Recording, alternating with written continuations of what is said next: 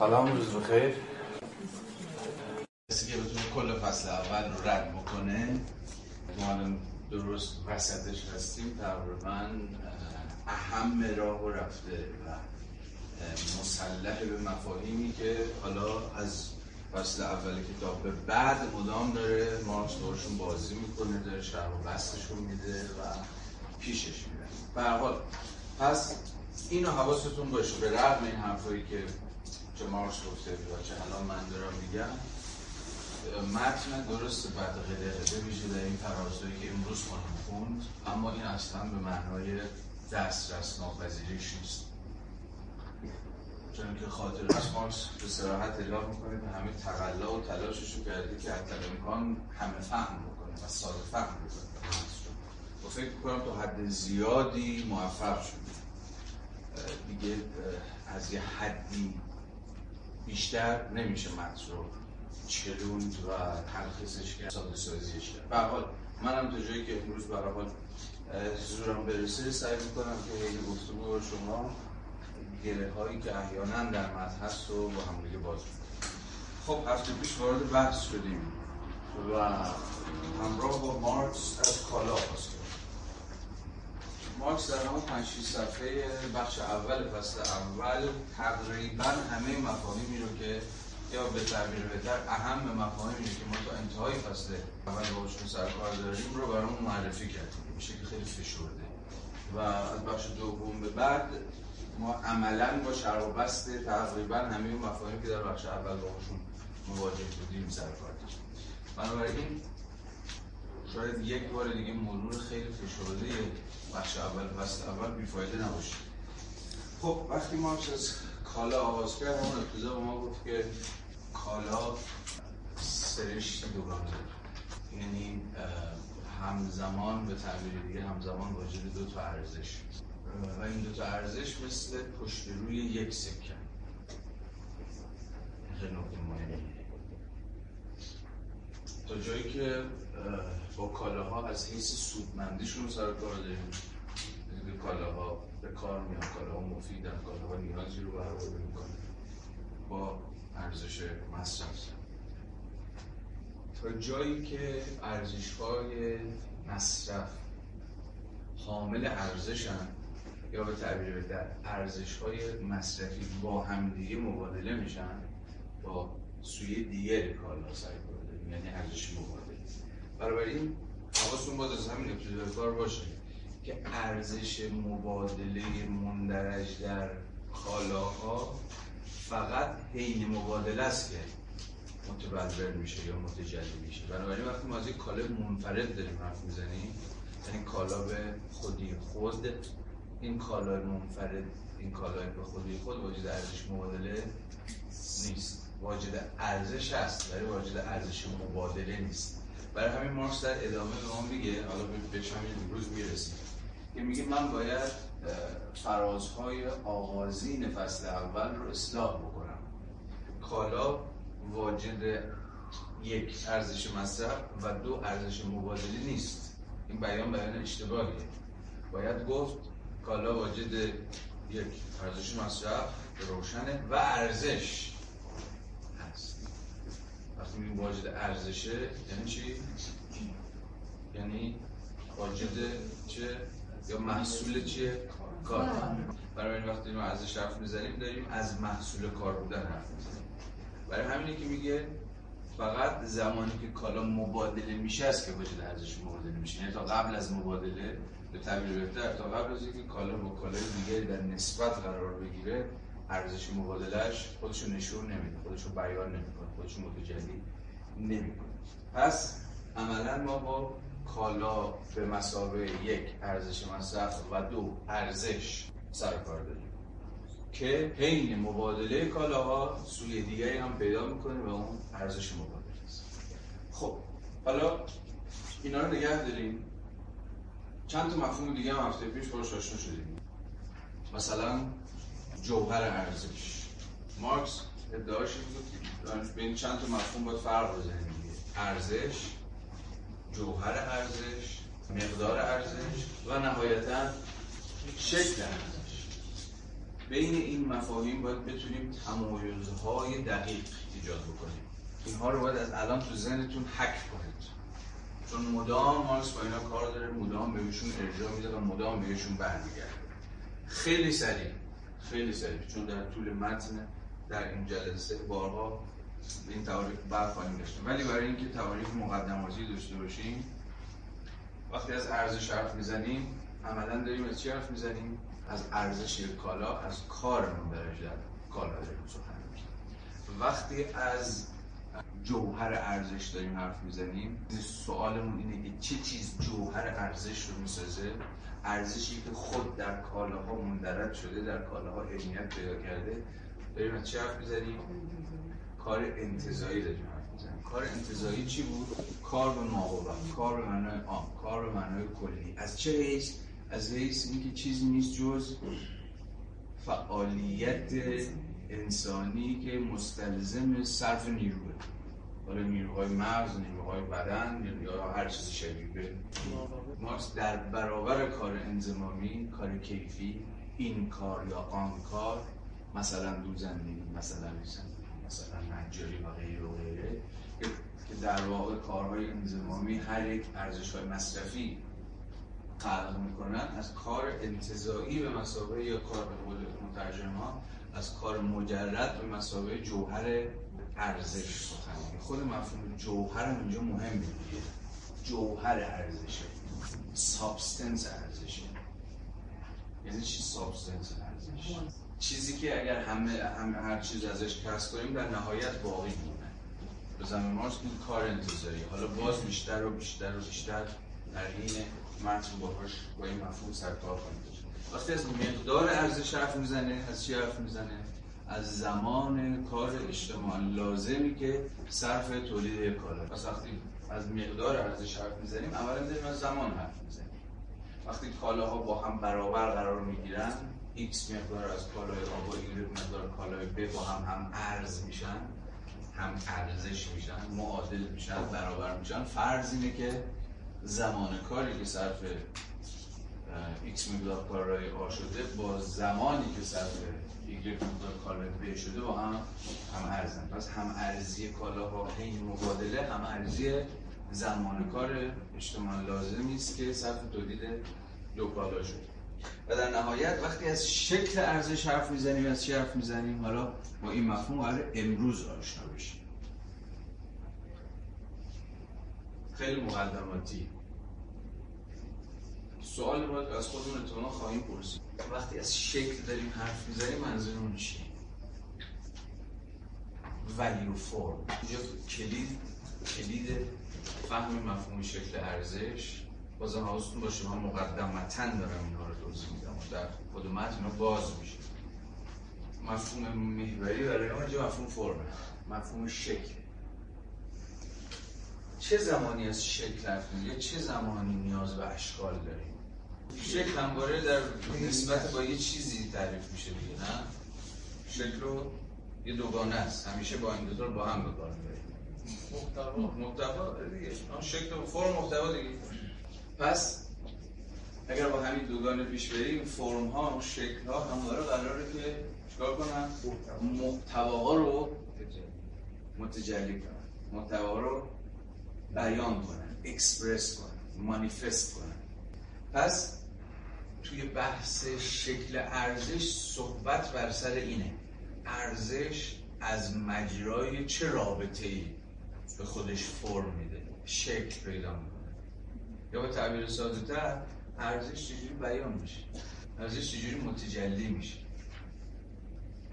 چون مارکس میگه ارزش به خودی خود متجلی نیست. عینی نیست. ملموس نیست و هر به کالای بنگری هر چقدر هم مثال بزنید یک کالای رو هر چقدر بالا پایین بکنید تار خودش رو بشکافید درش ارزش پیدا نمی‌کنید ولی به رغم این ارزش درش عینیه. حالا سوال اینه چجوری عینی میشه؟ از مجرای فرم بیانش. ارزش جوری یه جایی یا به تعبیر در این رابطه دست خودش رو می‌کنه.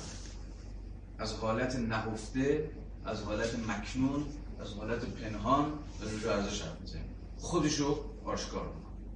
یا به تعبیری به خودش فرم میده. شکل پیدا می‌کنه. بیان میشه. متجلی میشه. اینجاست که می‌تونیم بفهمیم چرا مارکس هفته پیش صحبتی کردیم که درنگ کردیم مسئلهش از عینیت شبهوار حرف می‌زنه عینیتی که ارزش. عینیه ولی شبهواره بهتون هفته پیش تو یه پارادوکس دیگه. ابژکتیویته بنا به تعریفش قرار واجد مادیت باشه قرار ملموس باشه قرار حتی رویت پذیر باشه. ولی چطور عینیت شبهوار میشه؟ این در واقع جاییه که مارکس در از مفهوم ارزش ارزش عینیه ابژکتیوه ولی این عینیتش به خودی خود خودش نشون نمیده. تنها در یک رابطه است که حالا ما خواهیم دید. در رابطه هم ارزیه که یعنی در عین مبادله است که ارزش شکل پیدا می‌کنه. به تعبیر ما ارزش بیان میشه. یعنی عینیت خودش رو برای ما آفتابی می‌کنه. بنابراین آن جایی که قرار برسیم در بخش سوم فصل اول به شکل ارزش در واقع سوال اون همین خواهد بود. ارزش کجا دست خودش رو می‌کنه؟ ارزش کجا به مسابقه عینیت خودش رو بیان می‌کنه؟ ارزش درون چه رابطه هایی فرمی برای تجلی خودش پیدا می‌کنه؟ و سوال های شبیه حالا این مسیرها رو و این بحث ها رو با دقت بیشتری دوباره بهش الان باز کنیم صفحه 71 رو ببینید. وارد بخش دوم فصل اول داریم میشه همین ابتدای کار مارکس عملا دوباره موضوعی رو که در بخش اول پیش کشیده بود با ظرایف و نقطه سنجی های دقیق بحث می‌کنه. و از کشف خودش حرف از اینکه او بود که فهمید کار مندرج در کالاها کاری که صرف تولید کالاها داره میشه دو سویه داره. حالا خود فرازش رو با هم بخونیم و بعد بحث کنیم. ابتدا کالا در حکم شیعی با خصلت دو سویه بر ما ظاهر شد. همان ارزش مصرفی و ارزش که هم ارزش مصرفی و هم ارزش مبادله داره. حالا مارکس می‌خواد بگه که این دو سویه بودن کالا که کالا دو تا بود داره دو تا سویه داره دو تا چهره داره یه پشت داره یه رو داره ولی عملا یه چیزه. حواستون به این تمثیل چیز باشه دیگه. سکه پشت روی سکه. چون یه چیز ما داریم از یه چیز حرف می‌زنیم. ولی این چیز پشت داره و رو داره. این دو تا رو از هم جدا کنید. ولی عملا این دو از هم مستقل ریشش توی دو سوی بودن خود کار. اینکه کالا دو سویه داره ارزش مصرفی ارزش مبادله ریشش در دو سویگی خود کاره سپس دیدیم که کار نیز خصلتی دو سویه دارد تا آنجا که کار در ارزش تجلی مییابد دیگر همان خصوصیات آفریننده ارزش های مصرفی را نداره کار تا اونجایی که ارزش مصرف می‌سازه چیه؟ کار انزمامی. کار کیفی کار متفاوته کار من نجار کار تو مثلا خیاطی که کارامون دو تا کالای متفاوت که دو تا سودمندی متفاوت دارن و دو تا نیاز متفاوت رو برآورده می‌کنن. خیلی روشن دیگه. بس تا جایی که با ارزش مصرفی سر کار داریم با کار انزمامی سر کارهای انزمامی یعنی کار متفاوت کارهای کیفیتا متمایز ارزش های مصرفی متفاوت می‌سازن. یعنی کالاهایی می‌سازن که به نیازهای متفاوتی پاسخ از این حیث کار انزمامی که ارزش مصرف می‌سازه با کار انتظایی که در ارزش کالا خودش متجلی می‌کنه متفاوت. من نخستین کسی بودم که این خصلت دو کار گنجی در کالاها را خاطر نشان کرد و نقادانه آن را بررسید در کتاب نظر سیاسی اولین بار مارکس این صورت بندی رو مطرح می‌کنه از در سال 1959 منتشر کرد. یعنی 7 سال قبل جلد اول کاپیتال که در همین ابتدای فصل اول هم بهش رجوع چون این موضوع برای درک اقتصاد سیاسی اساسی است توضیح بیشتری لازم است حالا ما وارد توضیحات بیشتری میشیم که مارکس برای صورتبندی به مفهوم ارزش اضافی و بعدا ارزش مبادله پیش می‌کشه. صفحه 72 رو ببینید داشت ارزش مصرفی هر کالا فعالیت معین هدفمند و مولد یا کار مفید را در بر ارزش های مصرفی نمی‌توانند به عنوان کالا در برابر هم قرار گیرند مگر اینکه کار مفید گنجیده در آنها از لحاظ کیفیت در هر مورد متفاوت باشد؟ در جامعه که محصولات آن عملا به شکل کالا در میآیند یعنی در جامعه با تولید کنندگان کالا این تفاوت کیفی میان های مفید کار به صورت مستقل و خصوصی توسط تولید کنندگان منفرد انجام می شود به نظام پیچیده ای تکامل پیدا می کند که تقسیم کار اجتماعی است چیز پیچیده و سختی که نداشتیم. تولید کالاهای متفاوت از اون حالی که ارزش های مصرفی متفاوت دارن مستلزم چیه؟ یه تقسیم کار. چرا؟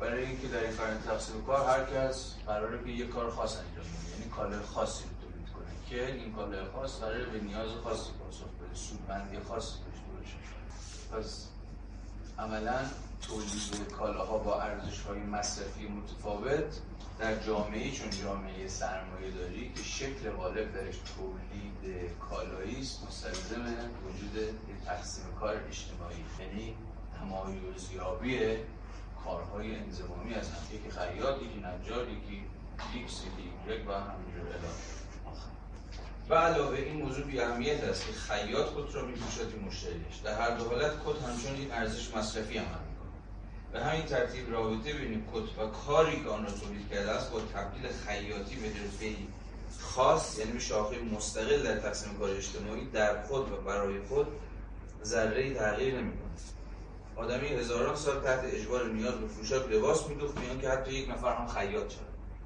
یعنی پیش از تقسیم کار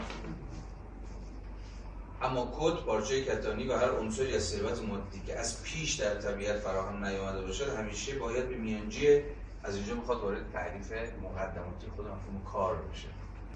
اما کد پارچه کتانی و هر عنصری از ثروت مادی که از پیش در طبیعت فراهم نیامده باشد همیشه باید به میانجی یک فعالیت مولد خاص و متناسب با هدف آن ایجاد شد فعالیت مولد که مواد طبیعی ویژه را برای نیازهای ویژه انسانی جذب می‌کنه بنابراین کار به عنوان آفریننده ارزش های مصرفی و به عنوان کار مفید شرط وجودی انسان است.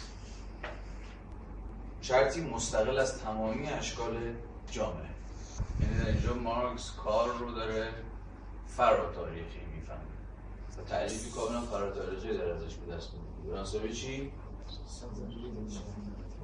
شرط وجودی انسان که چه می‌کنه؟ ارزش مصرفی خلق این ضرورت طبیعی دائمی است که میانجی تبادل مادی میان انسان و طبیعت و بنابراین خود زندگی انسان میشه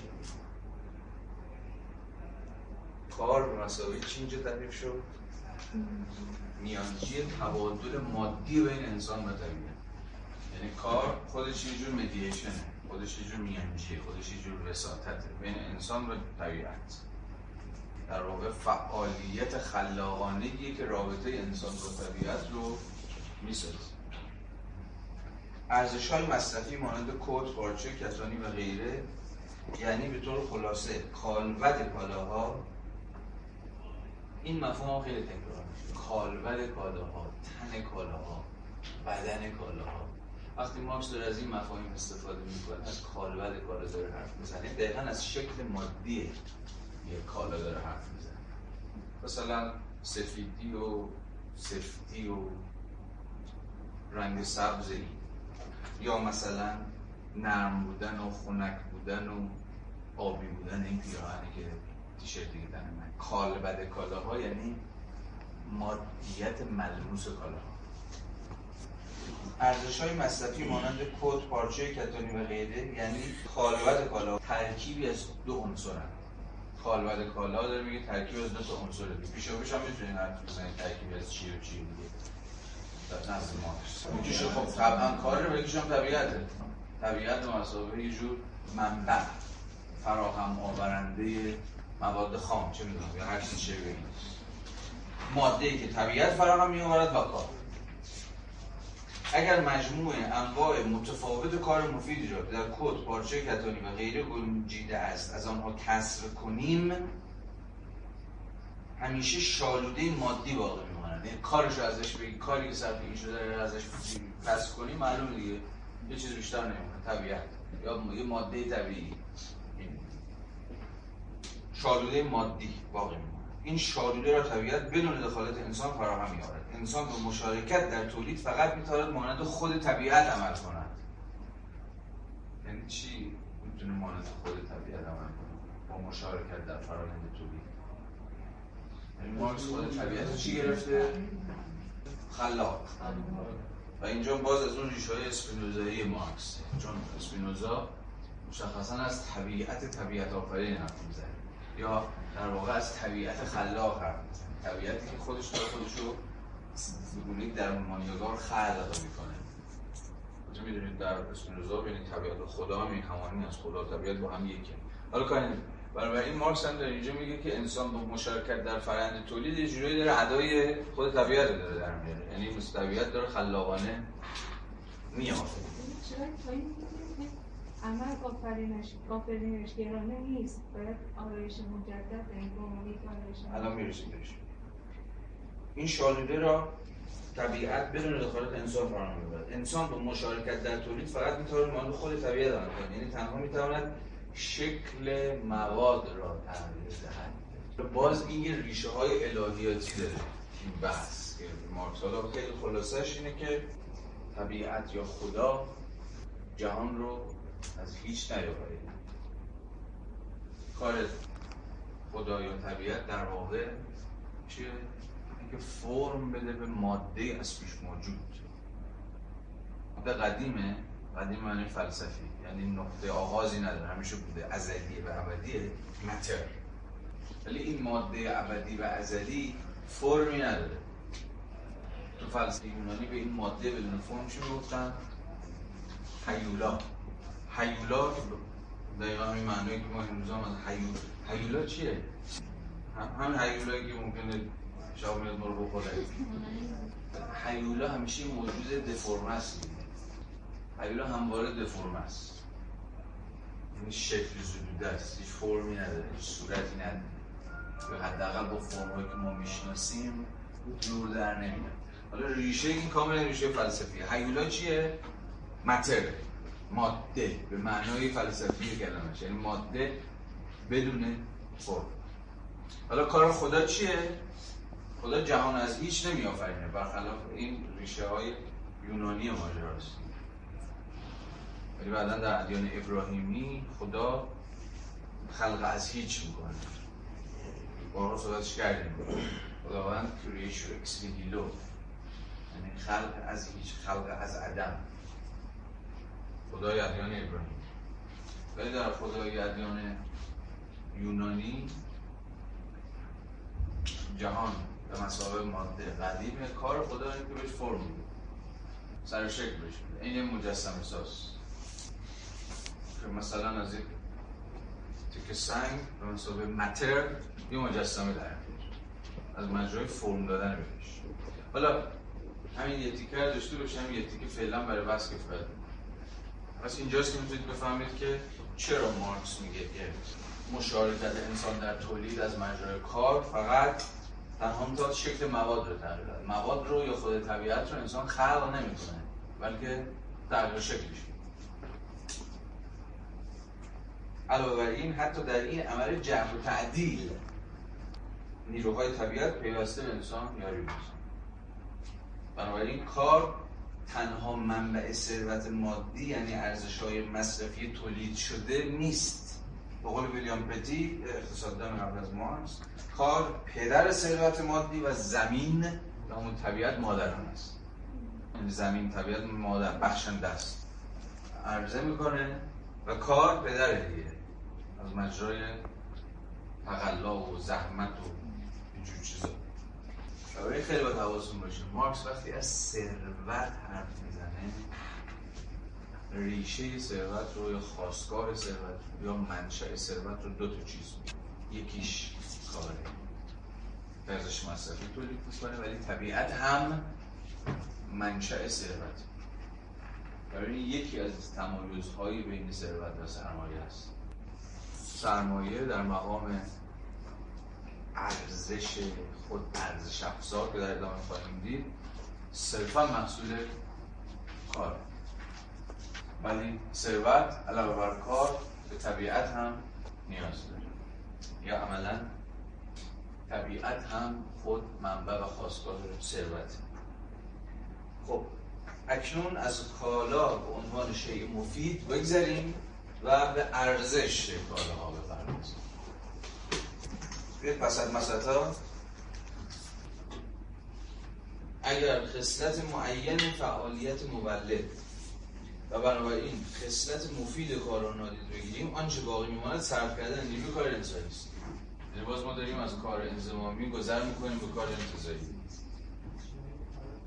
اگرچه خیاطی و بافندگی فعالیت های مولد کیفیتا متفاوتی هستند هر دو آنها صرف کردن بارآور مغز از اولاد اعصاب و دستان انسان را میطلبند و به این معنا هر دو کار انسانی هست.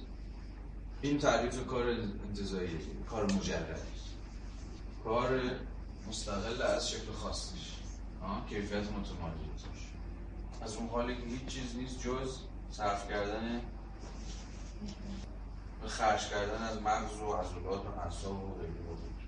آنها فقط دو شکل متفاوت از صرف کردن نیروی کار انسانی هست بیگمان نیروی کار انسان باید به سطح معینی از تکامل رسیده باشد تا بتواند به این یا آن شکل صرف شد اما ارزش کالا بازنمود کار ناب انسان یعنی صرف شدن کار انسان به طور کلی. و درست همانطور که در جامعه بورژوایی یک ژنرال یا یک بانکدار نقش بزرگی ایفا می‌کنند و انسان به معنای دقیق کلمه نقش بسیار حقیری دارد. همان موضوع در اینجا درباره کار انسان صادر کار انسان عبارت است از صرف نیروی کار ناب یعنی نیروی کاری که هر انسان متعارف به طور میانگین در سازواری جسمانیش بدون اون پرورش خاصی یافته باشد از آن برخوردار است. پس مارکس داره میگه با تحلیل می‌رسه. کار انتظایی رو کار مجرد رو به مسابقه کاری که هر انسان عادی هر انسان متعارف مستقل از اینکه چه کاری انجام میده. پرورش یافته است مهارت داره. مهارت نداره و هر چیز شبیه این داره. درست است که خصلت کار میانگین ساده در کشورهای مختلف و در اثار فرنگی گوناگون متفاوت است. اما در یک جامعه خاص کار پیچیده‌تر فقط کار ساده تشدید شده یا یا دقیقتر مضروب کار ساده است. این بازی مفهوم جدید داریم. کار ساده کار پیچیده. میگه کار پیچیده که مثلا در جوامع پیچیده در جوامع توسعه یافته در جوامعی که مهارت های خاص تکنولوژیکن اونجا ما با کار پیچیده سر ولی مارکس داره میگه که در نهایت این کار پیچیده از از تحلیلی حکم یه جور مضروب کار ساده است. یه کار ساده تشکیل یافته خود این کار تشکیل یافته رو در نهایت می‌تونیم تقلیل بدیم فرو بکاهیم یا به تعبیر بهتر تجزیه کنیم به کار ساده کار ساده چیه؟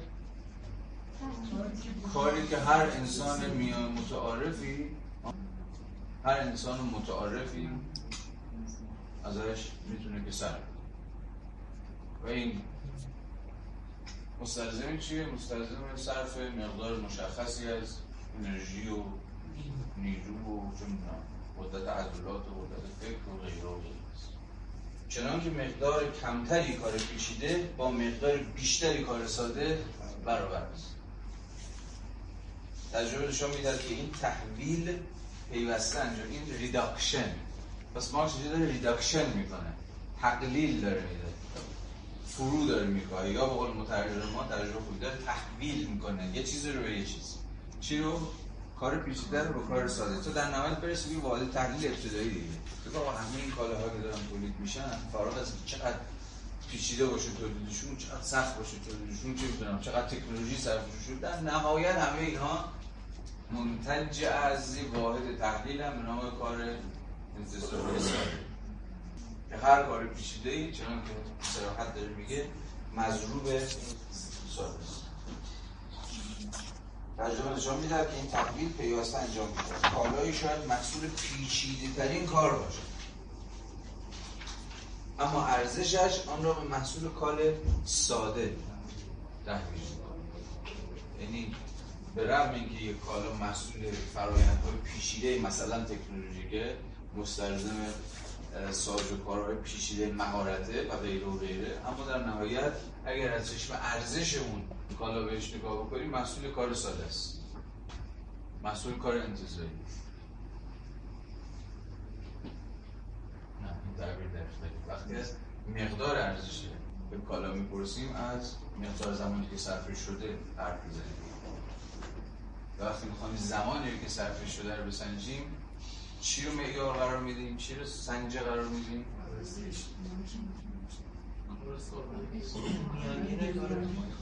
کار اجتماع لازم میدیم و کار اجتماع لازم چیه؟ میانگینی در هر دوره تاریخی مشخص در یک جامعه مشخص که می‌تونه یک سوالی که سهراب مطرح بس که واحد تعلیم چی بشه اون جامعه مشخص می‌تونه دولت ملت مشخص مثلا در ایران باشه یا می‌تونه کل بازار جهانی باشه. مثلا بپرسیم که آقا زمان کار اجتماع لازم در بازارهای جهانی مثلا برای چه ساختن یا پل چقدره یا واحد تعلیم مثلا باشه در ایران؟ مثلا کلا برای آیلو دقیقا. بس باید باشه که وقتی ما مثلا جامعه کار اجتماع لازم حرف می‌زنه از کاری که در یک جامعه معین به گونه میانگین برای تولید یک کالا لازمه داره حرف می‌زنه. ولی این جامعه معین می‌تونه بر حسب تحلیل ما متغیر باشه. می‌تونه ناظر بر فقط بازارهای داخلی باشه یا کل بازارهای جهانی رو هم لحاظ و برای مایی که در زمانی متأخر زیست می‌کنیم هر چقدر که پیشتر بیریم دشوارتر میشه که سطح تعلیم رو صرفا به بازار داخلی محدود این هم هر که کدوم یک از اینها رو باید تحلیل بگیرید بازارهای داخلی و بازارهای جهانی یعنی جامعه معینتون رو یه قرار تعیین بکنه که مقدار میانگین کار اجتماع لازم برای تولید یک کالا چیست؟ سر کار تحلیل شما رو هم و نتایجی که قرارش برسید رو هم دگرگون خواهد خیلی مهم ولی ما از داره انتظایی بحث می‌کنه. مثلا وارد دولت دست دولت ملت و بازارهای جهانی و بعد مسئله مهم رقابت و اینجور چیزا نشد. این رقابت هم خیلی مهمه. بر حسب اصل رقابت تولید کنندگانی که یک کالا رو با ارزش بیشتر از ارزش میانگینش تولید می‌کنن منطقا چطور؟ حذف میشن وقتی شما یک کالا رو با ارزشی بالاتر از ارزش متعارفش در بازار تولید می‌کنید یعنی در نهایت سادش کنید در نهایتا یک کالا رو قرار گرونتر بفروشید. آن از بازار حذف میشید که اصل رقابت یعنی رقباتون که ارزونتر می‌تونن یه ارزشی رو بدن یه کالایی رو در واقع عرضه بکنن بازاری می‌برن و شما رو حذف حالا این اصل رقابت هم در قبال بازارهای داخلی صادقه هم در قبال بازارهای خارجی. ولی یه مفهوم دیگه هم بیارید باز داستان پیچیده‌تر می‌کنه. ولی هیچ از اینا من فقط محض یه جور ذهنی یه تمرین ذهنی دارم مطرح کنم هیچ کدوم مارکس الان مطرح نمی‌کنه. اینا میمونه توی جلد دوم سوم. به جلد سوم. انحصار. انحصار که در یه بازار هاست. حالا خود انحصار چی داستانی تولید می‌کنه برای در واقع میانگین کار اجتماع لازم و مقدار ارزشی که میشه حالا بگذاریم. خب.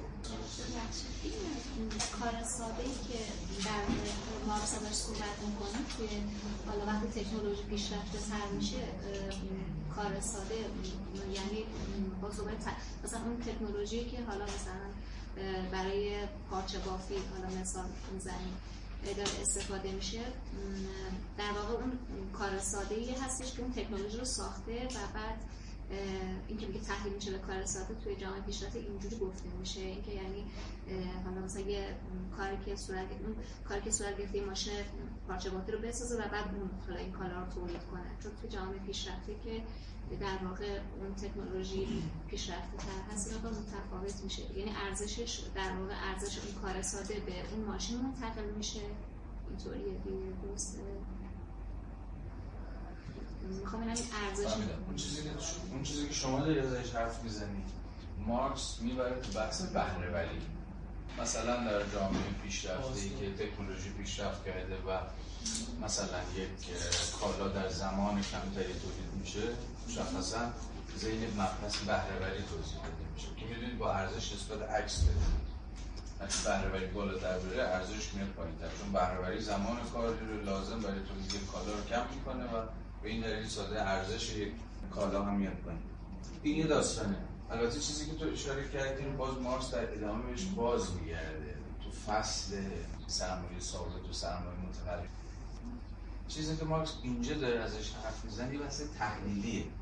چون می‌خواد کار انتظایی رو ثابت بکنه می‌خواد کار انتظایی حرف بزنه. واحد این کار انتظایی هر چقدر که این کار پیچیده باشه کار ساده است.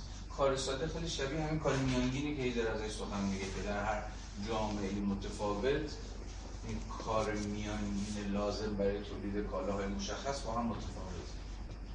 مارکس برای که ببینید خط آخر پاراگراف اول صفحه 74 رو ببینید از این طریق خود را از دردسر این تحویل میرهانیم این جمله مارکس خیلی گویاست مارکس داره یه تمهید میاندیشه یا به تعبیر یک کلک این داره می‌زنه. یا به تعبیر ساده تر داره دست به یک ساده سازی می‌زنه. داره میگه برای اینکه ما خودمون رو از شر مفهوم کار پیچیده و غیر و غیر خلاص بکنیم واحد تحلیل رو می‌گیریم کار ساده. دقیقتر کار میانگین ساده. این هم باز مفهوم دقیقتره. کار میانگین ساده یعنی کاری که هر انسان عادی در یک جامعه مشخص ازش انتظار میره که بتونه انجام بده. بدون اینکه مهارت خاصی داشته باشه یا نداشته باشه. این الان فقط یه واحد تحلیل برای بحث یه بار دیگه اینو ببینیم. همون صفحه 73 بخونیم و بحث به سراحت داره میگه کار میانگین ساده بر حسب جوابی مختلف و احصار فرهنگی مختلف متفاوت یعنی در جواب مختلف از انسان‌های متعارف انتظارهای متفاوتی می‌گیره برای اینکه کار مشخصی رو انجام بدن. و بر حسب مثلا تکنولوژی ها پیشرفت ها و چیزهای شبیه اما در یک جامعه خاص معلوم است. کار میانگین ساده در یک جامعه خاص من. مثلا امروز در جامعه مثل جامعه ما کار میانگین ساده چیه؟ یا به تعبیر بهتر کار میانگین ساده چقدره؟ مثلا 8 ساعت کار در روز. این کار میانگین ساده است. حالا در این 8 ساعت کاره که به شکل میانگین در جامعهشون جامعه ما. که مثلا با جامعه 100 سال پیش ما که 16 ساعت مثلا در روز کار می‌کردن و کار میانگین ساده متفاوت از حیث مقدار از حیث زمان از حیث شدت و الان متفاوت بود. بله متفاوته از اینکه شما در این 8 ساعت چه کاری انجام می‌دید؟ مثلا به عنوان معلم فقط میرید سر کلاس یا به عنوان یک مثلا کارگر معدن میرید؟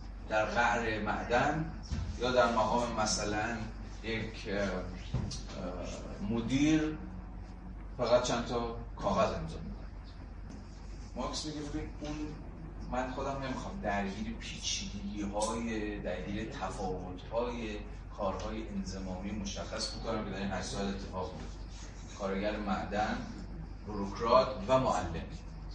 اینها تفاوت هاست اینا پیچیدگی های متفاوتی که هر از این کارو دارن. ولی سطح میانگین یا کار میانگین ساده همه اینها در نهایت هم 8 ساعت.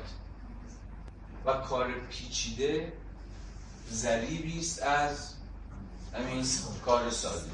مثلا کار من معلم در قیاس با کار معدنچی یه نسبت بین کار من این هست. از حیث سختی یا به تعبیر از حیث پیچیدگی یا از حیث شدت.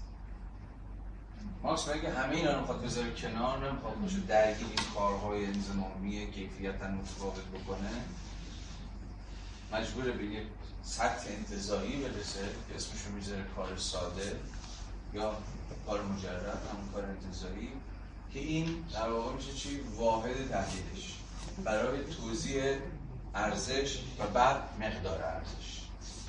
خب حالا تو پاراگراف بعد صفحه 74 وارد بحث دوباره جوهر من بیشتر این بخش کار پیچیده و کار ساده حالا تفسیری شما کردید اونم می‌تونه باشه ولی اینطوری می‌فهمم که در واقع که گفتید و خود مارکس هم گفت کار پیچیده ضریبی از کار ساده است. یعنی اینکه فرض کنید که ما یک کت با کار ساده توی یک ساعت انجام میدیم با کار پیچیده در 50 دقیقه انجام میدیم. این در زمان مس... اون کار ارزش چیز تاثیر داره. یعنی فقط تو زمان تغییر, تغییر می‌کنه. خب تو این زمان مثلا فرض کنید تو یه جامعه می‌تونه هم کار ساده وجود داشته باشه هم کار پیچیده. اما میانگینش رو باز می‌تونیم میانگینش رو بگیریم به عنوان کار اجتماعا لازم.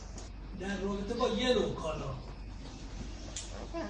اولش مختلفه جالبه که مارکس در اینجا از زمان حرف نمی‌زنه. ولی زمان وارد بحث زمان میشه کار ساده میشه.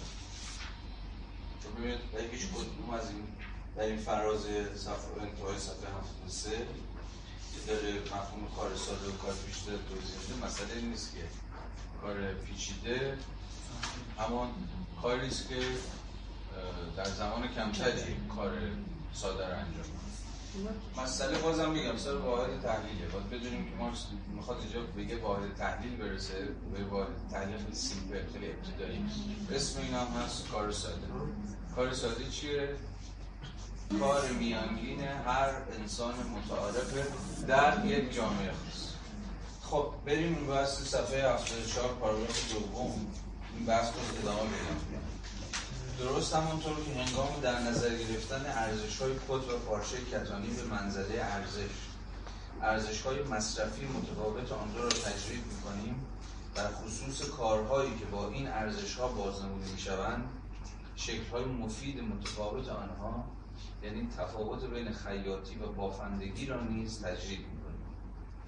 ارزش های مصرفی کت و پارچه کتانی از سوی ترکیبی از فعالیت های مولد با هدفی معین و از سوی دیگر ترکیبی از پارچه و نخ محسوب می شود. با این همه ارزش های کت و پارچه کتانی لخته های بیپیرایه کاری همگنند به همین ترتیب کار گنجیده در این ارزش ها نه به دلیل رابطه تولیدیش با نخ و پارچه بلکه تنها به عنوان صرف کردن نیروی کار انسانی به حساب آورده می شود خیاطی و بافندگی عناصر سازنده ارزش های مصرفی کت و پارچه کتانی هستند. دقیقا به این علت که این دو نوع کیفیت های متفاوتی دارند. اما خیاطی و بافندگی تنها زمانی که از کیفیت های ویژه خود جدا شوند یعنی فقط اونها رو به مسابقه کار انتظاری مجرد در نظر بگیریم. یعنی تنها تا جایی که هر دو دارای کیفیت یکسانی از کار انتظاری باشند جوهر ارزش کت و پارچه کتانی را تشکیل پس کل این فراز تلاش مارکس به توضیح مفهوم جوهر ارزش. جوهر ارزش در کالاها چه؟ کار یعنی کاری که دیگه برای ما مهم نیست که از حیث کیفی چه پای متفاوت باشه با این همه کت و پارچه کتانی صرفا به طور کلی ارزش نیستند بلکه ارزش هایی با مقداری معین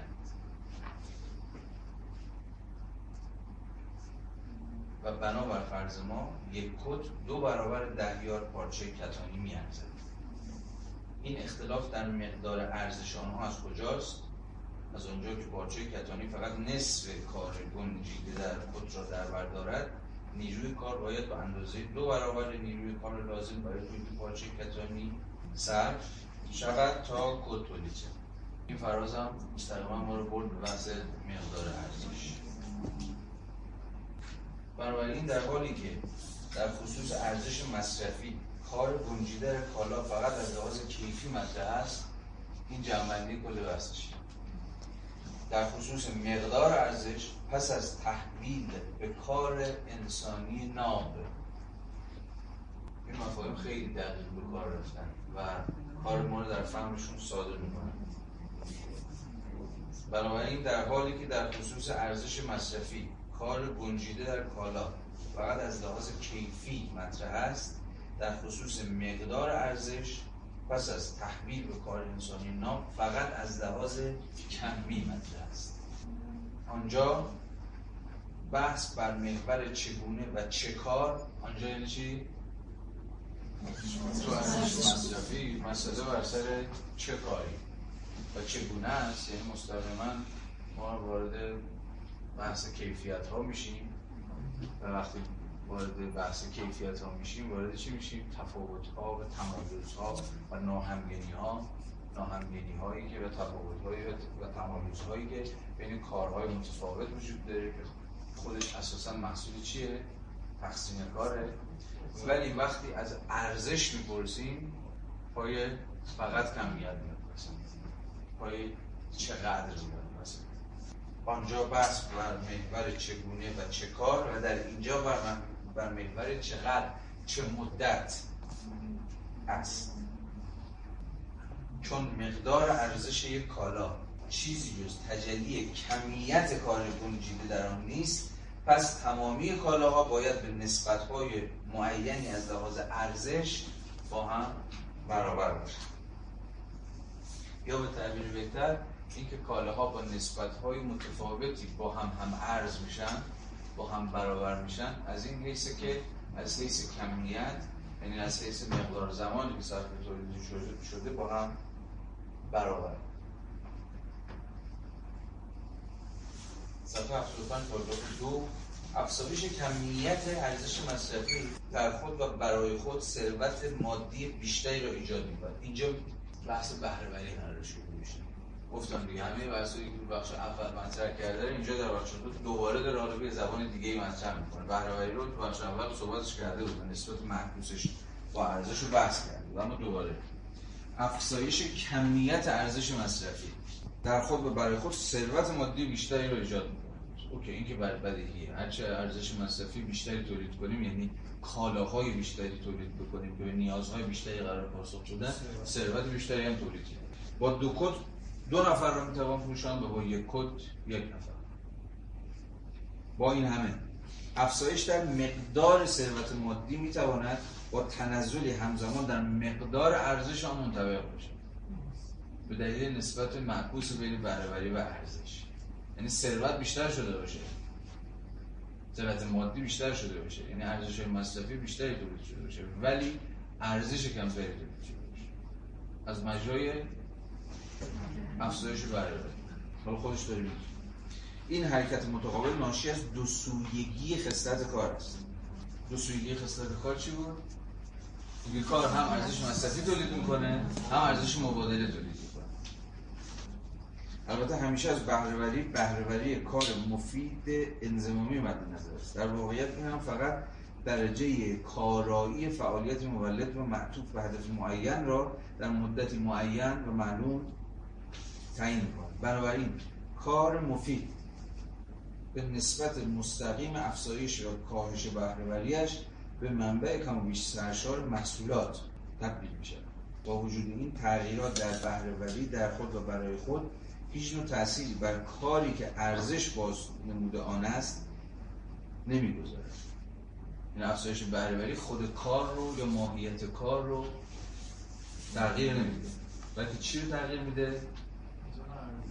مقدار ارزش مقدار ارزش. از آنجا که بهرهوری به شکل مفید و انضمامی کار تعلق دارد طبعا به محض اینکه شکل مفید و انضمامی کار را نادیده بگیریم هر نوع ارتباطی را با کار از دست خواهد داد. یعنی چی؟ به محض اینکه شکل مفید و انضمامی کار را نادیده بگیریم یعنی به کار از چه منظری نگاه بکنیم؟ از از حیث ارزش آفرینیش نگاه بکنیم. یه بار دیگه. از اونجا که بهرهوری به شکل مفید و انضمامی کار تعلق دارد طبعا به محض اینکه شکل مفید و انضمامی کار رو نادیده بگیریم. پس قرار یه بچه کار رو نادیده بگیریم. بچه چی؟ بچه مفیدش. بچه انضمامیش. یعنی چی؟ اون بچه از کار که قرار ارزش مصرفی داریم پس قرار چی رو از اینجا به بعد مد نظر قرار بدیم؟ ارزش آفرینی کار. بنابراین کار یکسان که در مدت زمان یکسانی انجام می شود همیشه مقدار یکسانی ارزش را مستقل از تغییرات در بهرهوری ایجاد می اما این کار در دوره های زمانی برابر کمیت های متفاوتی از ارزش مصرفی را فراهم می به این صورت که اگر بهرهوری افزایش یابد ارزش های مصرفی بیشتر و اگر بهرهوری کاهش یابد ارزش مصرفی کمتری تولید می شود مثلا یه ذره می‌تونیم دقیق تر کنیم بحثمون. نسبت بهرهوری با ارزش مصرفی نسبت مستقیمه و با ارزش یا با خود ارزش نسبت معکوس بهرهوری بالا بره ارزش مصرفی هم بالا میره. بالا بیشتر تولید میشه که روشن بدیهی ثروت بیشتر میشه. ولی خود ارزش از اون حالی که متأثر از مقدار زمانیه که صرف تولید کالاها میشه کاهش به این علت تغییر یکسان در بهرهوری که بازه کار. و بنابراین مقدار ارزش مصرفی تولید شده توسط آن از افزایش در سبب کاهش مقدار ارزش این حجم افزایش یافته نیست. میشه پس بهرهوری نسبتی دو سویه داره با کالا ارزش مصرفی شو بهرهوری با و با خصوصیت کار مفید و انضمامی ارزش های مصرفی را تولید و این یعنی خصلت دو سویه هم کار و هم کالا کل بحث از اینجا به بعد با لحاظ کردن این دو سویگی کار و کالا پیش خواهد ارزش مصرفی از یه طرف و ارزش از سمت دیگه. کار انضمامی از یه طرف کار انتظاری از سمت سوی چی گفتی؟ بهرهوری با کار چیزم مجرد هم چیز داره؟ ارتباط داره؟ با ارزش. یه. کار مجرد داره میگه داره از ارزش هم. ارزش. ارزش. هم منظورم با ارزش. نسبت چی داره؟ نسبت. ولی با ارزش مصرفی نسبت مستقیم. خب. بخش سوم و تفهم شکل ارزش. یا وارد همون بحثی میشیم که مقدمتا چیزهایی رو روش گفتم. و اهمیت مفهوم شکل و اهمیت مفهوم بیان. از اینجا مارکس می‌خواد از این حرف بزنه که ارزش چگونه خودش رو یا ارزش از مجموعه چه شکلی چه فرم خودش رو بیان. حالا بریم ببینیم چی میگه. کالاها به شکل ارزش های مصرفی یا اجناس مادی مانند آهن، پارچه کتانی، گندم و غیره پا دنیا. ارزش مصرفی شکل طبیعی و معمولی آنهاست اولین مواجهه‌ای که ما با کالاها داریم از منظر ارزش مصرفشون. این اولین سوالی که خود به خود در ذهن همه ما شکل می‌گیره اینه که یه کالا هرچی که هست واجدی ارزش مصرفیه. یه فایده داره نیازی رو رفع و چنان که گفتم و حتما با خاطرتون بسپارید وقتی داریم از ارزش مصرفی کالاها حرف می‌زنیم عملا داریم از به قول مارکس شکل طبیعیشون شکل مادیشون شکل معمولیشون شکل بیواسطه شون داریم سخن ارزش مصرفی شکل طبیعی و معمولی کالاها با این همه آنها تنها به این علت کالا هستند که چیزی دوگانه ادامه بحثاش چیزی دوگانه یعنی همزمان اشیای مفید یعنی واجد ارزش مصرفی و حامل ارزش. بنابراین آنها فقط تا جایی همچون کالا ظاهر می شوند یا فقط شکل کالایی دارند که دارای شکلی دوگانه یعنی شکل طبیعی و شکل ارزش باشه. پس بین دو تا چیز همین ابتدا تفاوت گذاشته. شکل طبیعی کالا کالا از حیث وجه مصرفیش از حیث مفید بودنش و دوم شکل ارزشش میگه ارزش داره. و از اون حالی که ارزش دارن با هم مبادله میشن. عینیت ارزشی کالاها. از این نظر با بانوی گریزپای نمایش شکسپیر تفاوت دارد که آدم نمی‌داند کجا می‌تواند گیرش بیند این توضیح همون باز دوباره تعبیر عینیت شبهواره. الان دیگه می‌دونیم چرا می‌گفت شبهواره دیگه. عینیت ارزشی کالا خب ببین ارزش کالاها از اون حالی که ارزش هستند عینیت دارن. این ارزششون عینیه. اما عینیت شبهوار. یعنی چی؟ عینیتی که آدم نمی‌داند کجا می‌تواند گیرش بندازه یعنی نمی‌دونه که کجا این ارزش خودش نشون میده. کجا این ارزش شکل پیدا می‌کنه فرم پیدا می‌کنه. یا به تعبیر ما کجا ارزش محتوای خودش رو محتوای ارزش چی بود؟ کار مجرد نشون میده. حالا مارکس می‌خواد توضیح بده این شکل ارزش کجا دستش میشه. ارزش کجا فرم می‌گیره خودش. خود کجا خودش رو objectify می‌کنه. کجا خودش رو اکسپرس می‌کنه. خیلی مهمه. در تقابلی کامل با شیئیت زمخت و ملموس کالاهای مادی یعنی این لیوان در تقابلی با این لیوان از حیث اینکه شیشه است نمی‌دونم شکستنیه فلان فلان. این کالبد این کالاست دیگه. کالبد یک کالا شکل طبیعی این کالاست کاملا می‌تونید توصیفش کنید. به شکل عینی. ویژگی هاشو و خصوصیاتش رو برشون هیچ پیچیدگی هم قول ماکس هیچ رمزرازی هم این نیستش. میگه در تقابل کامل با این شیعیت زمخت و ملموس کالاهای مادی یک ذره ماده وارد عینیت ارزشی کالاها نمیشه یعنی چی یک ذره ماده وارد عینیت ارزشی کالاها نمیشه سوال وقتی می‌پرسن یه باید برید خود متن خود متن باید گفتگو رو ببینید چی می‌خواد خیلی روشن داره میگه. یک ذره ماده وارد عینیت ارزشی کالا میشه. یعنی چی؟ یعنی عینیت ارزشی یک کالا مادی نیست. نیست. مثلا معنی تحت لفظی هم بکنید یعنی است تحت لفظی معنی یعنی لفظ به لفظ معنیش کنید ترجمهش بکنید. یعنی عینیت ارزشی در طبیعت اون کالا در شکل طبیعی اون کالا در متریالیتی اون کالا نمی‌تونم پیدا کنم. و همین شبه واره دیگه. باید یه جا گیرش بندازیم. حالا مارکس میگه می‌خواد بگه کجا گیرش میشه؟ در ادامه خواهیم دید در رابطه. وقتی یک کالا در رابطه در نسبت با کالای دیگری خودش رو قرار میده اون موقع است که تازه عینیت ارزشیش متجلی میشه متبلور میشه بیان میشه اکسپرس میشه. حالا ببینیم چجوری دیگه. گام به گام با هم میریم جلو ببینیم این در رابطه بودن با در لحظه است یا نه؟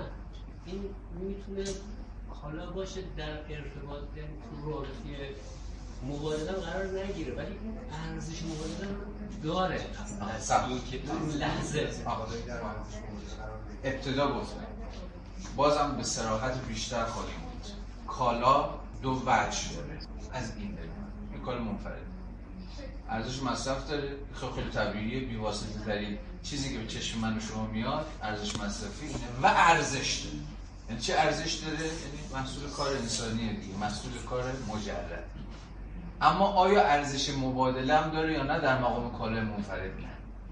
وقتی وارد نسبت با کالای دیگری میشه است که بازم جمله رو باید دقیق به کار ببریم. ارزش مبادلش فعلیت پیدا می‌کنه. ارزش مبادلش متجلی میشه و متبلور میشه. فقط زمانی که مبادله میشه زمانی که وارد رابطه با کالای دیگه میشه. با خودش هم نه با یه چیز متفاوت با کالای دیگر. بنابراین تعبیر درستی نیست. ولی می‌تونیم بگیم که ارزش مبادله یک کالای منفرد نهفته است. بالقوه است تعبیر درستی نیست. ولی برای متبادل شدن بزنین شاید بد نباشه. حین رابطه اون کالا با کالاهای دیگه متجلی میشه با خودشون نشون حالا مارکس اینو به سراحت تمام بیان می‌کنه خودش. ولی حالا ما پیش دستانی اینو داشته باشیم. پیش بریم. می‌توان کالایی را به دلخواه زیر رو کرد. این توضیح همون جمله است که میگه حتی یک ذره ماده وارد عینیت ارزشی کالا نمیشه این جمله دارم می‌توان کالایی را به دلخواه زیر رو کرد. اما ممکن نیست آن را به عنوان چیزی واجد ارزش درک کرد. یعنی هی بگردید بالاش کنید پایینش کنید زیرش رو ببینید روش رو ببینید. هیچ چیزی از ارزش این برای شما آشکار نمیشه. تنها چیزی که به شکل بیواسطه برای بر شما آشکار میشه ارزش مصرف. به عنوان محصول کار مفید فقط برای شما معنا هیچ چیز از ارزش خودش یک کالا به شما نمیگه. فقط حین مبادله است که کالا دست خودش رو به عنوان ارزش رو می‌کنه با این همه به یاد داشته باشید که کالاها تنها تا جایی که همگی تجلی های یک واحد یکسان اجتماعی یعنی کار انسانی هستند عینیت ارزشی اینو در مقام تعریف دیگه الان مدت هاست که می‌دونیم همه کالاها تا اون جایی که کالا. یعنی محصول کار انسانی جملگی تجلی یک واحد یکسان اجتماعی. یعنی کار مجرد هستن. و عینیت ارزش ها از چی میاد؟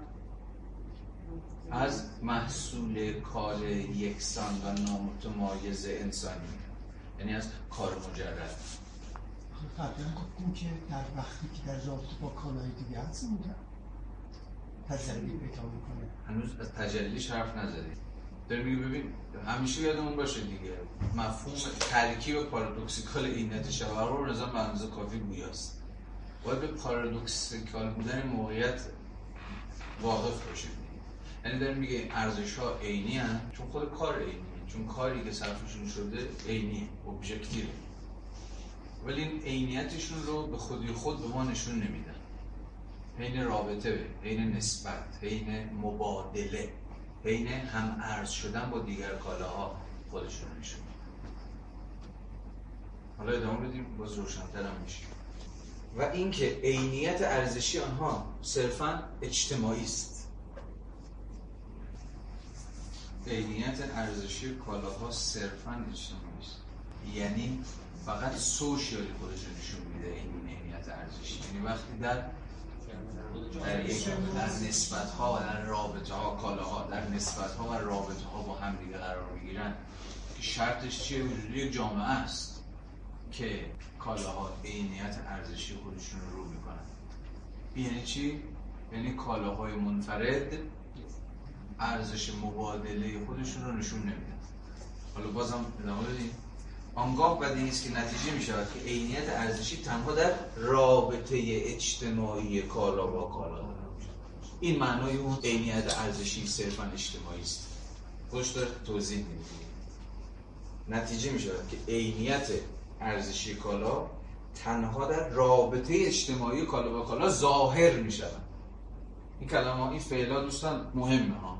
ظاهر میشه. نمیگه به وجود میاد. میگه ظاهر میشه. یعنی ارزش وجود داره در یک کالا باید خودش نشون بده دیگه. یعنی خیلی سیر منطقی رو رفیقمون داره طی می‌کنه. چرا گفتیم تعبیر درستی نیست به این صورت؟ یه چیز نهفته درش هست اینکه به ظاهر اونجا گفتیم تعبیر درستی نیست. به این دلیل که مارکس به کار نمی‌بره مفهوم بالقوگی و فعلیت رو. نمیگه این ارزش میشه که بالقوه هست هست یعنی تعبیری که بیشتر به کار می‌بره چیه؟ جوهر و تجلی. در یک کالا جوهری وجود داره به نام کار انتظاری ولی این هنوز جوهره. یعنی در خوده هنوز به تعبیری که برای خود نشده. یعنی هنوز متجلی نشده. این تعابیر هگلی رو هم هی واسهتون بگم چون کل قاموس این کتاب ترمینولوژی این کتاب با این مفهوم هگلی داره بازی جوهر ارزش باید خودش رو متجلی کنه. کجا این کار رو می‌کنه؟ در یک رابطه اجتماعی. رابطه اجتماعی چی؟ یک کالا با یک کالای دیگه. و به این معناست که عینیت ارزشی یک مفهوم صرفا اجتماعی در واقع ما بررسی خود را از ارزش مبادله‌ای یا نسبت مبادله‌ای کالاها آغاز کردیم تا رد این ارزش را که در اون نسبت نهفته است بیابیم. خیلی جمله بوده.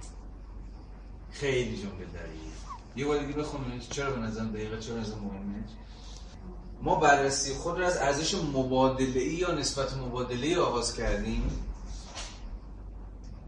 میگه ما بحثمون رو این شکلی آغاز کردیم. یعنی گفتیم ارزش مصرفی و بلافاصله رسیدیم ارزش مبادله‌ای. گفتیم کالا دو تا ارزش داده ارزش مصرفی و ارزش مبادله‌ای. میگه از لحاظ نحوه ارائه بحث از ارزش مبادله آغاز کردیم. ولی چه چیز قبل از ارزش مبادله وجود داره؟ خود ارزش. میگه از حیث تحلیلی با ارزش مبادله آغاز کردیم تا به خود مفهوم ارزش برسیم. نگاه بکنیم. ما بررسی خود را از ارزش مبادله یا نسبت مبادله آغاز کردیم تا رد این ارزش را ارزشی که در یکایک کالاها وجود داره رو در را که درون این نسبت نهفته است یعنی در نسبت کالاها با هم دیگه. چون گفتیم ارزش مبادله فقط در نسبت و رابطه کالا با هم دیگه خودشون نشون میده یا فقط زمانی که کالاها با هم مبادله بشن که ارزش مبادله دارن. از ارزش مبادله شروع کردیم تا به ارزشی که درون این رابطه مکنون پنهان نهفته است برسیم. و برای من یه ذره با جمله رو اصلاح کنم. خود مارکس هم به کار می‌بره مفهوم یعنی فقط جوهر تجلی نیست نهفتگی آشکاریگی هم هست. این هم جالب شده. من یعنی اونم داره ارزش نهفته است حالا باید خودش آشکار کنه. کجا آشکار می‌کنه؟ تو متوجه این؟ یادتونه گفته بود دو تا روش روش پژوهش روش ارائه. اینجا میگه یه دوبارگی هست. در اول ارزش وجود داره بعد ارزش مبادله وجود داره. ولی تو نحوه ارائهش اول پای ارزش مبادله رو می‌کشه وسط تا از این بحث بکنه که چیزی که باعث مبادله پذیری کالاها با هم دیگه میشه اشتراک ارزشاشونه. اگه x مقدار کالای آ مساوی با y مقدار کالای ب سوالش از همون ابتدا بود دیگه. چه چیزی این رابطه تساوی رو توضیح میده؟ یا به تعبیر بهتر چه چیز رابطه هم ارزی رو هم ارزی با الف هم ارزشی رو توضیح میده؟ چه چیز برابری دو طرف این معادله رو توضیح میده؟ وجود یک چیز یکسان. وجود مقدار یکسانی ارزش در هر دوی این طرف های معادله. یا به تعبیر بهتر مقدار مشترک ارزش. یعنی زمان اجتماعا لازم برابری در دو معادله برای تولید کالای آ و تولید کالای ب اکنون باید به این شکل پدیداری ارزش توجه کنیم. وقتی از شکل ارزش داره حرف می‌زنه عملا از شکل پدیدار شدن ارزش داره حرف می‌زنه. اینجا تنین کانتی هگلیش روشنه دیگه. از جنبه فنومنال ارزش. یعنی ارزش کجا فنومنال میشه؟ پدیدار میشه. ارزش واجد یک جوهره یک اسنس ولی اسنسی مکنون مخفی ناپیدا نهفته که حالا قرار در یک شکل خودش رو پدیدار بکنه. در کدام شکل خودش رو پدیدار می‌کنه؟ در شکل مبادله در یک نسبت اجتماعی. خب حالا بریم این نسبت رو. یعنی اینو تحلیل یعنی مبادله رو که ارزش به واسطه این مبادله به واسطه این نسبت عینیت خودش رو برای ما بیان می‌کنه رو با تحلیل از میشه وقتی که از جوهر صحبت میشه اگر اون جنبه جوهری شکل فیزشون سرمدی اونا رو در نظر بگیریم یعنی اینکه در واقع ابدیه دائمیه. آیا ارزش واقعا می‌تونه در یک کالا ابدی باشه؟ نه. یا نه نه نه. اصلا منظور مارکس از جوهر در اینجا ابدی و دائمی و اینجور چیزا نیست.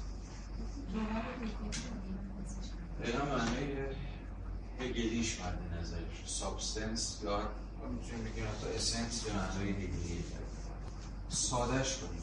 جوهر در اینجا یعنی امر ثابت قاعده عام. وقتی میگه جوهر ارزش چیه؟ یعنی میگه چه چیز در ارزش ثابته یا چه چیز داره ارزش رو می‌سازه؟ مثلا کاری با اولی مبدی اینا نداره. چه چیز در هر شکلی از ارزش وجود داره؟ جوابش ساده است میگه کار. رو تعریفتر کار مجرد. یادتون باشه جوهر ارزش مساوی است با کار مجرد. کار مجرد میشه جوهر ارزش. یعنی هر شکلی از ارزش تنها به اتکای کار مجردی که صرف ساخت اون کالا شده قابل توصیه این خیلی نقطه تعیین کننده ای این جمله که تو بررسیش کردی من یه دیگه من تو می‌فهمم که مارکس داره اینجا با میگه که من مسیری که از شکل پدیداری به سمت جوهر حرکت کردم که متوجه شدم ارزش مبادلی بعد رسیدم به ارزش. حالا می‌خوام این مسیر رو از اون بر برگردم. بگم که حالا چرا این جوهر خودش رو به این شکل پدیداری به شکل پولی باشه داره نشون میده. یعنی انگار یه مسیری یه مسیر رفت و برگشتی داره طی می‌کنه. ولی اینو توی نوعی که توضیحش دادی یه من چجور توضیح دادم؟ اون چیزی که اینجا گفتی انگار که از ارزش مبادله به ارزش میگم شبیه بود یعنی همون بود ولی این رفت و برگشت رو ندارم یه چیزی یه چیزی دیدم اون مدلی که انگار انگار که غلط باشه اونجوری که خودش ارائه داده. برای اینکه ما بهتر متوجه بشیم دانسته اون غلط رو انجام داده. البته من با این یکی موافق ترم که شما ارائه دادید چون خودش جلوتر میگه مجر خونی. یعنی درست نیستش. من اونجا کاری که کردم الان دقیق ترش رو می‌خوام بگم. ولی اینجوری نظر می‌رسه که این انگار مثلا اولش غلط گفته برای اینکه ما خوب متوجه بشیم این کار کرد. متوجه شدم چی یک لحظه صفحه 89 فقط در همین اندازه که من میگم به فراسا خط چهارم.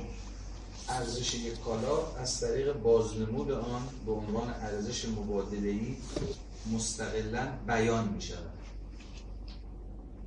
پس اگر در آغاز این فصل بنا به رسم رایج گفتم کالا هم ارزش مصرفی است و هم ارزش مبادله‌ای به معنای دقیق کلمه اشتباه کالا ارزش مصرفی یا شیء مفید و ارزش است. به محض آنکه ارزش کالا شکل پدیداری ویژه خود را که متمایز از شکل طبیعیش است نیابد همچون چیزی دوگانه آنچنان که به واقع هست پدیدار می شود چیزی دوگانه یعنی چی؟ هم ارزش مصرفی هم ارزش ارزش مبادله این شکل پدیداری ارزش مبادله است و هنگامی که کالا در انزوا بررسی شود هرگز این شکل را ندارد. کدوم شکل را ندارد؟ شکل ارزش. ببینید به محض آنکه ارزش کالا شکل پدیداری ویژه خود را که متمایز از شکل طبیعیش است مییابد. یعنی کدام شکل پدیداری که متمایز از شکل طبیعیشه؟ در حین مبادله. آفرین. یعنی در حین مبادله. یعنی در حین مبادله همچون چیزی دوگانه آنچنان که به واقع هست پدیدار میشه. این شکل پدیداری ارزش مبادله است. ارزش مبادله ای در حین خود مبادله است که پدیدار میشه. رو میشه عیان میشه بیان میشه چه می‌دونم هر چی شبیه. و هنگامی که کالا در انزوا بررسی شود یعنی کالای منفرد. یعنی کالا بیرون از مبادله. هرگز این شکل را یعنی شکل ارزش را که فقط حین مبادله است که خودش رو پدیدار می‌کنه اصلا وجود نداره. ارزش مبادله رو نداره. ارزش که داره که. کالا ارزش داره. نه نشد. شکل ارزش نه ارزش. ببینید تفاوت از زمین تا آسمان. شکل ببینید. بازم میگم مفهوم فرم رو باید بگیریم داستانش داره میگه آقا کالا کالا به خودی خود شکل ارزش نداره. ارزش هست ولی شکل ارزش نداره. یعنی چی؟ یعنی ارزشش فرم به خودش نگرفته.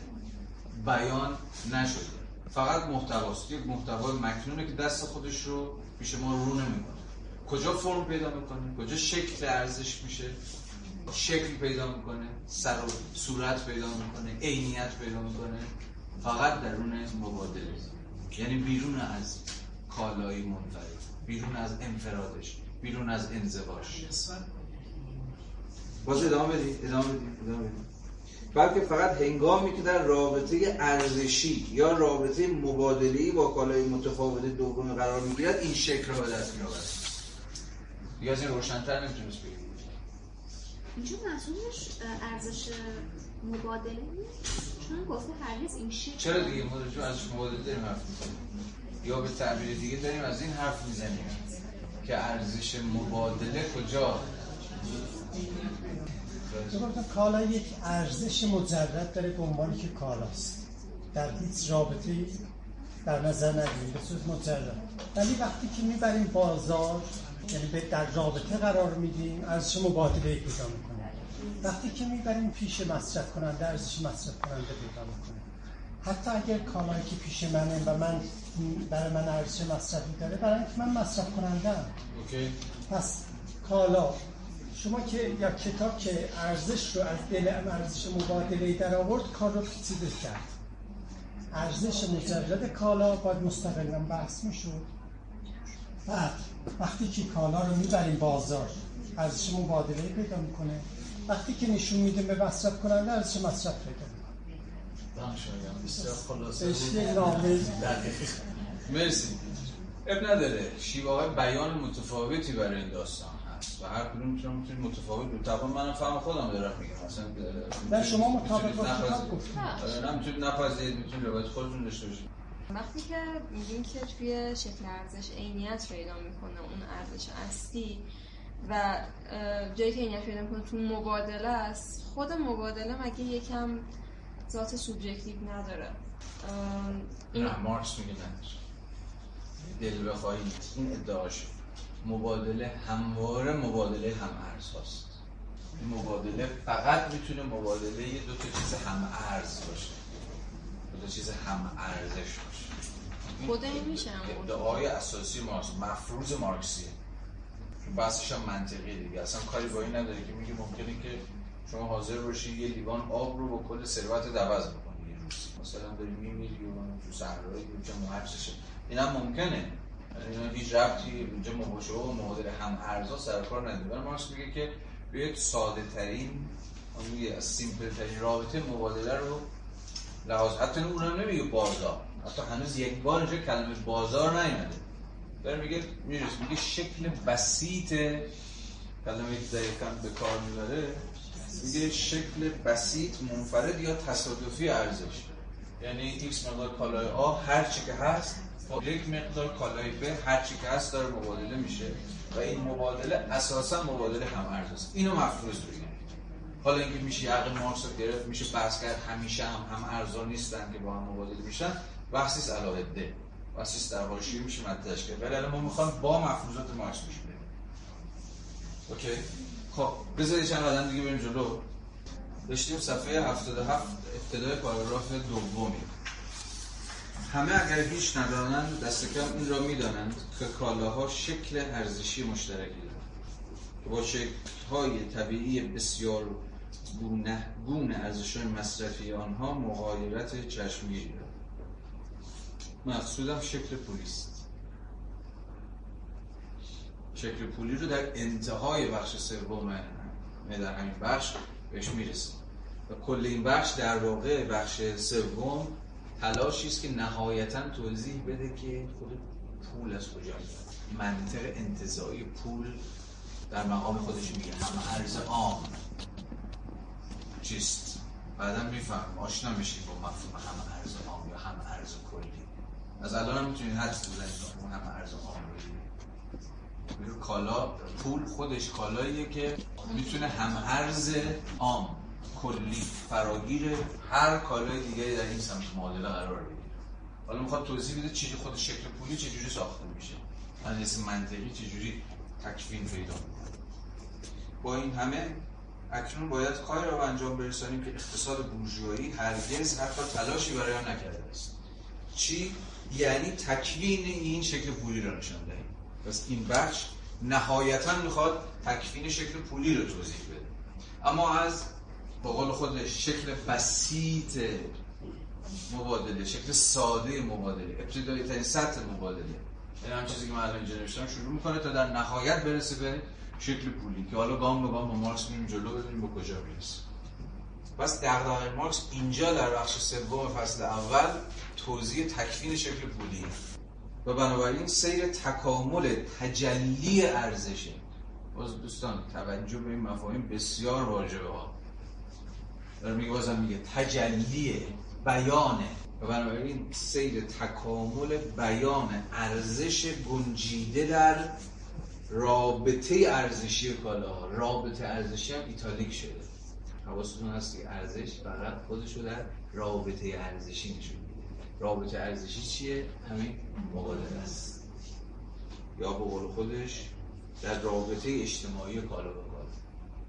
و بنابراین سیر تکامل تجلی ارزش گنجیده در رابطه ارزشی کالاها را از ساده ترین و ناپیداترین صورت آن تا شکل خیره کننده پولی دنبال پس ما با یک سیر تحول سر کار داریم. اساس منطقی در تحلیل ما هست از ساده ترین شکل مبادله یا ساده به قول خودش ساده ترین رابطه ارزشی کالا که اینه.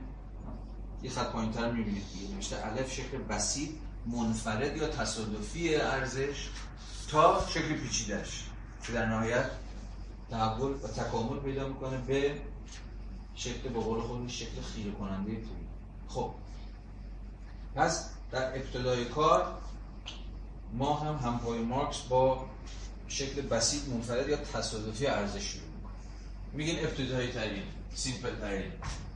با همون روش گران ریسه دیگه. از ساده به پیچیده برسیم. از مجرد به انزمامی برسیم. این ابتدایی ترین و سیمپل ترین رابطه مبادلی یا به خودش رابطه ارزشی چرا میگه که تصادفی بسیط و منفردش میشه باید فهمید؟ کالای منفرد آ و کالای منفرد ب. بسیطش هم که میشه باید فهمید. اما تصادفی چرا؟ چرا میگه شکل تصادفی ارزش؟ چه چیز در این رابطه تصادفیه؟ نوع کالا. یعنی چی نوع کالا؟ هر کالای یعنی چون می‌خواد تفاوت کالا. خوب. یعنی هر کالایی می‌تونه اینجا باشه. هیچ دلیلی نداره که مثلا ده متر پارچه با یک متر کت مبادله بشه. به جای کت و پارچه شما می‌تونید هر چیز دیگه هم بذارید. این کاملا تصادفیه. کام هیچ ضرورتی بین این وجود تنها ضرورتی که حاکمی چیه؟ برای مبادله؟ خود هم ارزی تنها چیزی که ضروریه به زمان مارکس در یک مبادله هم ارزی طرفین هم ارزش بودن طرفین این تنها چیزی که در یک مبادله به زمان ضروریه. هر کالایی با هر کالایی می‌تونه مبادله بشه به شرط هم ارزیشون به شرط اینکه دو طرفشون اساس مقدار ارزش با هم دیگه برابر باشه. خب. مارکس وارد مفهوم سازی میشه. یعنی از اینجا بعد ما برای بار اول با مفاهیم جدیدی قرار آشنا میشه. در شکل بسیط میگه که ما با دو تا قطب سر کار داریم دو طرف دو حد سر دو حد مبادله سر کار حالا دو حد مبادله می‌خواد نامگذاری بود نگاه کنید دو قطب تجلی ارزش شکل نسبی ارزش و شکل هم ارز. مارکس اسم اینو می‌ذاره شکل نسبی ارزش که الان صحبت می‌کنیم یعنی چی؟ شکل نسبی ارزش و طرف دوم معادله رو اسمش می‌ذاره چی شکل هم یا شکل معادل ارزش اونم میشه ولی هم ارز همون equivalency equivalency شما هم ارز در معادل ترجمه حالا ببینیم اینا چی هم اساس مفهومی و چه اهمیتی برای بحث ما راز هر شکل ارزش در این شکل بسیط ارزش بنابراین تحلیل همین شکل دشواری ویژه داره. همین شکل ساده x مقدار کالای آ مساوی با y مقدار کالای ب. در اینجا دو نوع متفاوت کالای آ و ب در مثال ما پارچه کتانی و کد آشکارا دو نقش متفاوتی ایفا می‌کنند درسته با هم برابر قرار گرفتن ولی میگیم مارکس میگه نقششون متفاوته در این رابطه ارزشی در این رابطه هم ارز در این مبادله. پارچه کتانی ارزش خود را در قالب کت متجلی می‌کنه کل این داستان چیه؟ اسمش؟ شکل ارزش حواستون هم هست که وقتی ما از شکل ارزش حرف می‌زنیم داریم از چی حرف می‌زنیم از شیوه بیان ارزش داریم داره میگه که پارچه کتانی ارزش خود را در قالب کت متجلی می‌کنند. این رابطه تساوی یعنی که ارزش x مقدار کالای آ متجلی میشه بیان میشه آشکار میشه مانیفست میشه در x مقدار کالای ب در اینجاست که ارزشش برای ما آفتابی میشه. برای ما روشن میشه. نگاه کنید. پارچه کتانی ارزش خود را در قالب کد متجلی می‌کنند. کد همچون ماده عمل می‌کند که این ارزش در آن متجلی می‌شود. کالای اول نقشی فعال و کالای دوم نقشی منفعل دارد. چون کالای آ می‌خواد ارزش خودش رو در کالای ب متجلی بکنه نقش فعال داره. می‌خواد متجلی کنه خودش می‌خواد خودش رو بیان کنه می‌خواد خودش رو آفتابی کنه می‌خواد از اون حالت نهفتگی و مکرون بودن در بیاد. کالای ب میگه نقش منفعل داره. چرا؟ چون صرفا مثل آینه ایه که قراره که ارزش کالای آ رو در خودش باستاب بده. در خودش متجلی در خودش متبادل بکنه. ارزش کالای نخست به عنوان ارزش نسبی بازنمون میشه. یعنی کالای آ ارزش خودش رو در نسبت با کالای دیگری که اینجا کالای ب می‌تونه هر چیزی باشه بیان می‌کنه. پس شکل نسبی ارزش شکل ارزش آنچنان که خودش رو در نسبت با در رابطه با کالای دیگری بیان. به بیان دیگر این کالا در شکل نسبی ارزش وجود دارد. کالای آ در شکل نسبی ارزش وجود دارد.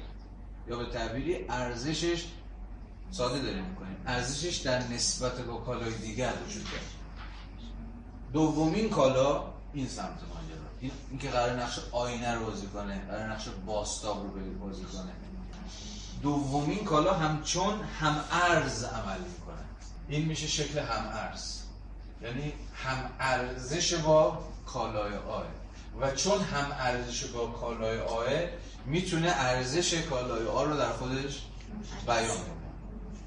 یا به بیان دیگر در شکل هم ارز شکل نسبی ارزش و شکل هم ارز دو وجه جدای ناپذیرند که متقابلا به هم تعلق دارند و در این حال همدیگر را مشروط می‌کنند. اما در همان حال متقابلا دو کران داخل یا متقابل یعنی قطبهای تجلی ارزش یعنی دو تا نقش متفاوت دارن ولی در این حال کاملا به هم هم بستن این دو شکل این دو شکل یعنی شکل نسبی ارزش و شکل هم ارز. این دو شکل همیشه بین کالاهای متفاوتی که تجلی ارزش آنها را در ارتباط با هم قرار می‌دهد سرشکن میشه یعنی چی؟ تو مثال توضیح مثلا ارزش پارچه کتانی نمی‌تواند در قالب پارچه کتانی تجلی کند. یعنی یک کالا خودش به خودی خود نمی‌تونه ارزش خودش رو بیان بکنه. حتما باید در نسبت با یک کالای دیگه که ارزش مصرفی دیگری و متفاوت از خودش داره خودش متجلی بکنه. شما پارچه رو با پارچه یک متر پارچه رو با یک متر پارچه نمی‌تونید مبادله بکنید دو تا ارزش مصرفی یکسان رو نمی‌تونید با هم مبادله بکنید شما ارزش های مصرفی متفاوت رو با هم مبادله بکنید بیست یار پارچه کتانی یک تجلی ارزش نیست. برعکس این معادله بیشتر عکس آن را بیان می‌کند. یعنی 20 یارد پارچه کتانی چیزی بیش از 20 یارد پارچه کتانی نیست. کمیت معینی از پارچه کتانی که شکل مفیدی تلقی میشه آ مساوی آ در یک مبادله صرفا بیان یه جور همانگوییه یه جور توتولوژیه. و چیزی نیست جز بیان این که 20 یارد پارچه کتانی 20 یارد پارچه کتانی میارزه یا چیزی جز 20 یارد پارچه کتانی نیست یعنی؟ به قول خود مارکس کمیت معینی از پارچه کتانی است. بنابراین ارزش پارچه کتانی فقط می‌تواند به طور نسبی یعنی بر حسب کالای دیگری تجلی یابد. از این رو شکل نسبی ارزش پارچه کتانی متضمن آن است که کالای دیگری در شکل هم ارز در مقابل آن قرار از سوی دیگر این کالای دیگر که به شکل هم ارز ظاهر می شود نمی‌تواند همزمان در شکل نسبی ارزش باشد. این کالا نمی‌تواند ارزش خود را متجلی کند بلکه فقط ماده ای را برای تجلی ارزش کالای دیگر در اختیار می‌گذارد. برای همین که مارکس میگه شکل هم ارز منفعله. هست فقط برای اینکه آینه ای باشه برای تجلی ارزش کالای آن یا بیان شکل نسبی ارزش. ببخشید هر دو همزمان می‌تونن اون شکل هم ارز باشن یعنی این یکی هم برای اون یکی می‌تونه باشه دیگه. می‌تونه در اون متجلی باشه دیگه نمیشه مارکس میگه این رابطه یه طرف هست ولی شما می‌تونید این رابطه رو عکس بکنید. یعنی یه بار از این بپرسید که مثلا تو مثال مارکس ارزش مثلا یک کت خودش رو در چه شکل هم ارزی میشه. مثلا در مثال ما در 20 متر مثلا پارچه یعنی دو سمت ماجرا رو می‌تونید برعکس کنید. کالای آر و کالای ب. در این صورت باز همین رابطه برقراره یکی نقش شکل نسبی ارزش رو بازی می‌کنه یکی شکل هم ارز ولی همزمان این دو همدیگر رو نمایندگی نمی‌کنن ولی جایگزین پذیر هست.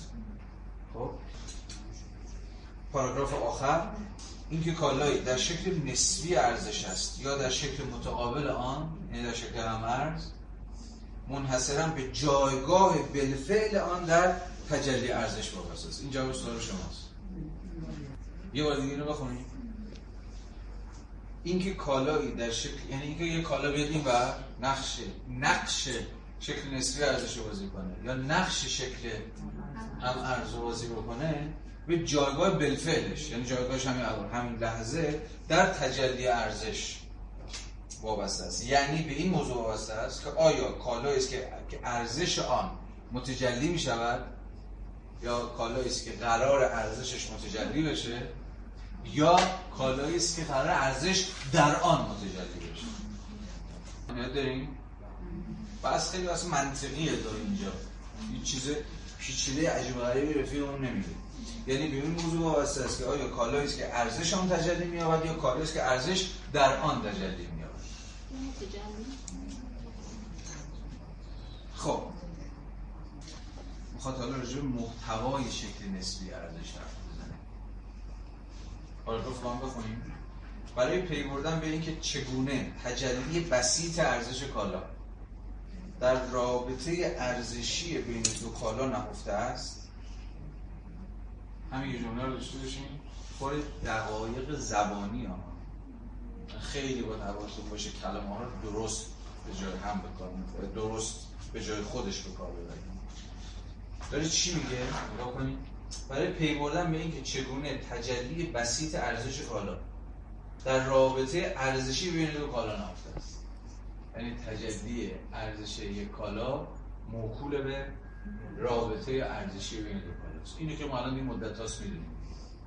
یعنی ارزش خودش رو رو نمی‌کنه ارزش متجلی نمیشه ارزش بیان نمیشه مگر در رابطه. رابطه بین باید نخست این رابطه را کاملا مستقل از جنبه کمیان بررسی کرد. اغلب به شیوه دقیقا معکوس عمل میشه در رابطه ارزشی فقط نسبتی را می‌بیند که بنا آن کمیت های معینی از دو نکالا با هم برابر شمرده می‌شوند. نادیده می‌گیرند که این مقادیر چیزهای متفاوت تنها پس از تحمیل به واحد یکسان از لحاظ کمی مقایسه پذیر می‌شوند این هم معنی اینم که می‌دونیم نادیده نمی‌گیرن که این مقادیر چیزهای متفاوت یعنی ایکس مقدار کالای آ یک مقدار کالای ب مقادیر متفاوت از یک کالا. فقط زمانی مقایسه پذیر مبادله پذیر هم ارز چون هر چیز شبیه میشن که تحویل بشن به یک واحد یکسان. یعنی به کار مجرد. یا به تعبیر بهتر به مقدار ارزش. تازه وقتی که reduction بشن دو سمت این ماجرا مقادیر متفاوت کالایی که دارن مبادله reduction بشن تحویل بشن فرو کاسته بشن تحلیل پیدا بکنن. به یک جوهر یکسان به یک واحد تحلیل برابر قابل مقایسه میشن آنها تنها به عنوان تجلی واحد یکسان یک مخرج مشترک دارند و بنابراین مقادیری قیاس پذیرند چون مخرج مشترک این دو کالا با هم برابره مخرج مشترکشون هم چیزی نیست جز جوهرشون یا کار مجرد گنجیده درشون به مسابقه محتواشون. به این دلیلی که می‌تونید شما این دوتا رو هم دیگه مقایسه کنید یا برابر قرار برای همین که اسم تایتل این بخش محتوای شکل نسبی محتوای شکل ارزش چیزی نیست جز واحد مشترک همون کار مجرد میشه ولی چنان که گفتیم محتوایی نهفته که باید بیان بشه. باید شکل بده بکنه. این اتفاق نمیفته مگر زمانی که کالاها در رابطه با هم قرار مگر اینکه کالا خودش رو در آینه کالای دیگری باز بشناسه حتی مارکس یه جاهایی از هگل هم وام می‌گیره از منفصل recognition هگل. جایی میگه حتی یک انسان یه تیکه هم به فیشته میندازه. میگه ما برخلاف کالا برخلاف من فیشته ای I فیشته ای نمی‌تواند بگوید من من هستم. به من بودن خودش فقط از مجرای مواجهه با یک دیگری که آگاه میشه. این اهمیت مفهوم recognition بازشناسی تو هگل مثلا فرض خدایگان برده بنده در پدیدارشناسی رو یا کل کتاب عناصر فلسفه حق من کی من میشه حین مواجهش با یک دیگری. حالا مارکس حتی همین رو هم وارد جهان کالاها می‌کنه یک کالا فقط زمانی به ارزش خودش پی می‌بره. یا به تعبیر بهتر کالا فقط زمانی ارزش خودش رو می‌تونه بیان بکنه که خودش رو در آینه یک کالای دیگه بنگره انگار ما با چنین نسبتی مواجهیم پس به رابطه ای بودن ارزش باید دقت ارزش اساسا رابطه است relational یا به تعبیر بهتر و باز دقیقتر ارزش فقط در ریلیشنه که می‌تونه خودش رو بیان بکنه. چنان که من آی فقط در رابطه است که می‌تونه به هویت خودش من بودن خودش رو بیان بکنه. می‌تونه اصلا از من بودن خودش حرف بزنه. دقیقا زمانی که می‌فهمه دیگری نیست بلکه من. تصدیق نشد صفحه 79 پاراگراف دو تقریبا پاراگراف آخر. هنگامی که می‌گوییم کالاها به عنوان ارزش صرفا لخته های بیپیرایه کار انسانی هم تحلیل ما آنها را ارزشی مجرد تحویل اما با آنها شکل ارزشی متمایز از شکل های طبیعیشان نمیده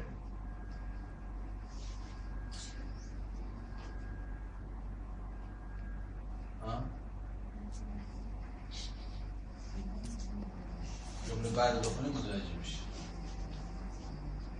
اما در رابطه ارزشی یک کالا با کالای دیگر غیر از این است. متوجه شد انشاءالله. یه بار دیگه.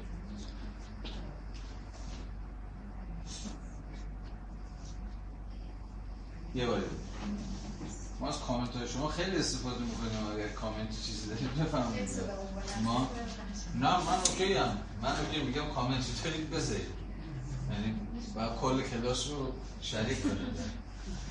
اکتشافاتتون. بیطرف میگم هم بگید هر نکته دارید هر لحظه بیان. خب و راحت هم باشید می‌خواد صبح. من مشکلی ندارم. هر کی می‌خواد حرف بزنه با بغل دستش با خودش. من okay. خب پس راحت باشید.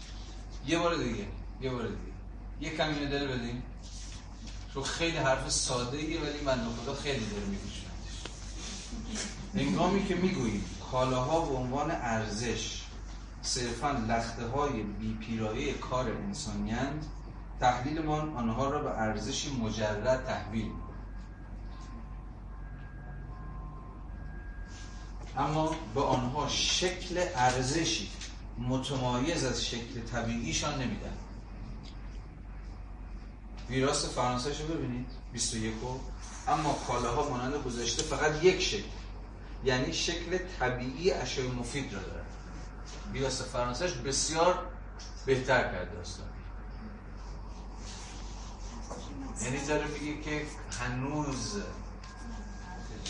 هنوز واجد شکل ارزش نشدن کالاها صرفا شکل طبیعیشون یعنی صرفا فقط ارزش مصرفی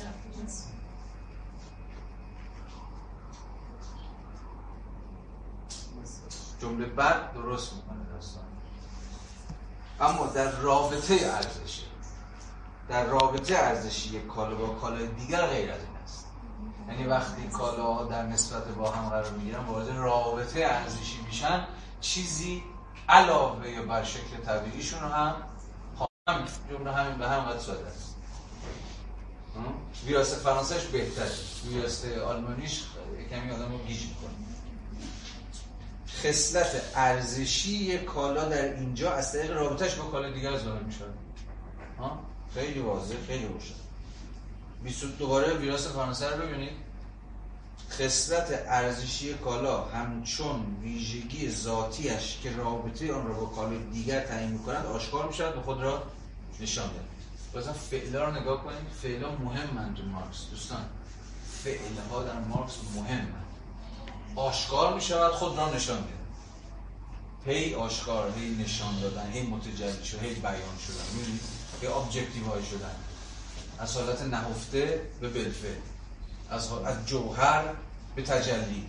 هی رفت آمده بین این دو از بالقوه به بالفعل. هی رفت آمده بین دو تا سطح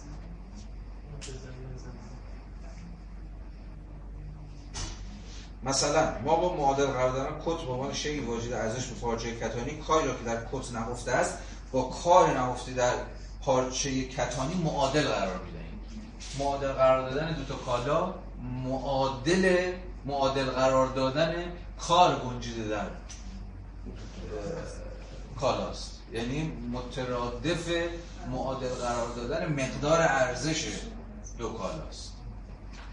اینا همه حواستون هست اینا همه چیزایی که ما قبلا هم گفته هیچ چیزی الان هی هی داره بازی می‌کنه هی داره تکرار می‌کنه هی از یه ور میره دوباره از یه ور دیگه داره میره. متوجه این تقلبات حواستون این تقلب دست پا می‌زنه تقلب می‌کنه که هی جا بندازه هی احساس برای همون پیش اومده دیگه. شما چیزی گفتی مثلا این وسواسی که من معلومه که در این کلاس دارم هی حرف رو ده بار هی دارم میگم یه بار اینوری یه بار اونوری. حالا نمی‌دونم هیچ وقت مقصد می‌رسی یا نه ولی به هر تلاشی که خود این رفیقمون هم داره در این کتاب هی به خرج هی بارها و بارها تلاش کنه این بار رساتر این بار ساده تر این بار فلان این اینو بریم برمیگرد این بریم من یه وقتی می‌ذارم صحبت اکنون درست است که عمل خیاطی را که کت را میدوزد کاری سنزمامی و از نوعی متفاوت با عمل بافندگی که پارچه کتانی را میبافد. اما معادل قرار دادن خیاطی با بافندگی یعنی چی؟ معادل قرار دادن یک کار انزمامی با یک کار انزمامی دیگه. معادل قرار دادن یه ارزش مصرفی با یه ارزش مصرفی دیگه. در حقیقت خیاطی را به آن چیزی تبدیل می‌کنن که به واقع در هر دو نوع کار برابر است. یعنی به خصلت مشترک آنها که کار انسانی است. دوباره داره زور می‌زنه به ما بگه که کار مجرد یعنی چی؟ چرا کار مجرد وجود داره؟ چرا کار مجرد اساس تحلیلی مفهوم مشروعه؟ میگه اگه کار مجرد نباشه نمی‌تونیم این دو رو با هم برابر قرار بدیم. چون این یه کاره.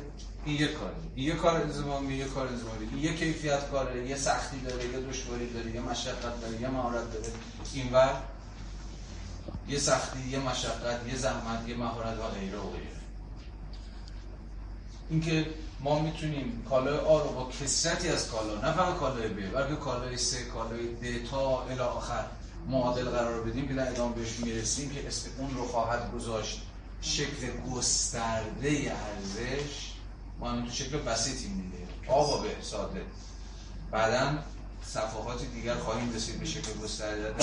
به این دلیل ها که در دو سوی مبادله مستقل از اینکه چه کالایی باشه آ چه کالایی باشه ب چه کالایی باشه س چه کالایی باشه د و چه کاری چه نوع کاری چه کیفیت کاری خرج آ شده باشه.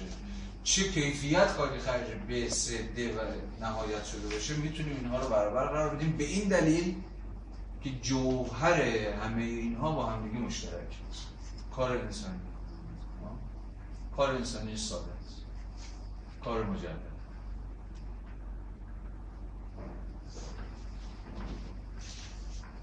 یه نکته رو بگم. فکر کنم الان واضح‌تر که این که به نظر میاد که داره تکرار می‌کنه تکرار به یه روایت دیگه تکرار نیست که اون یعنی مسیری که تو بخش یکش بخش یک و دو از سطح خریداری به سمت جوهر رفته حالا داره تو بخش سه همین مسیر رو برمیگرده که در نهایت دوباره در سطح خریداری حالا ما به بطوارگی کالا می‌رسیم. اون توی بخش چهار یعنی به نظر میاد که تکراری ولی مسیر رفته رو داره برمیگرده. یه چیز یه چیز دیگه داریم. میگه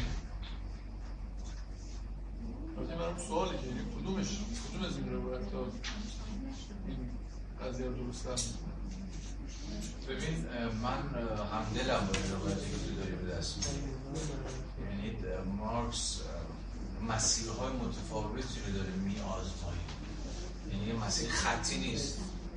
یعنی صرفا مثلا سطح همین مفاهیم ساده داره هی پیچیده و پیچیده و پیچیده یه جایی ممکنه بله داره برمیگرده. یعنی از اینجا شروع اول کالا. ارزش مصرف ارزش مبادله رسیده به ارزش.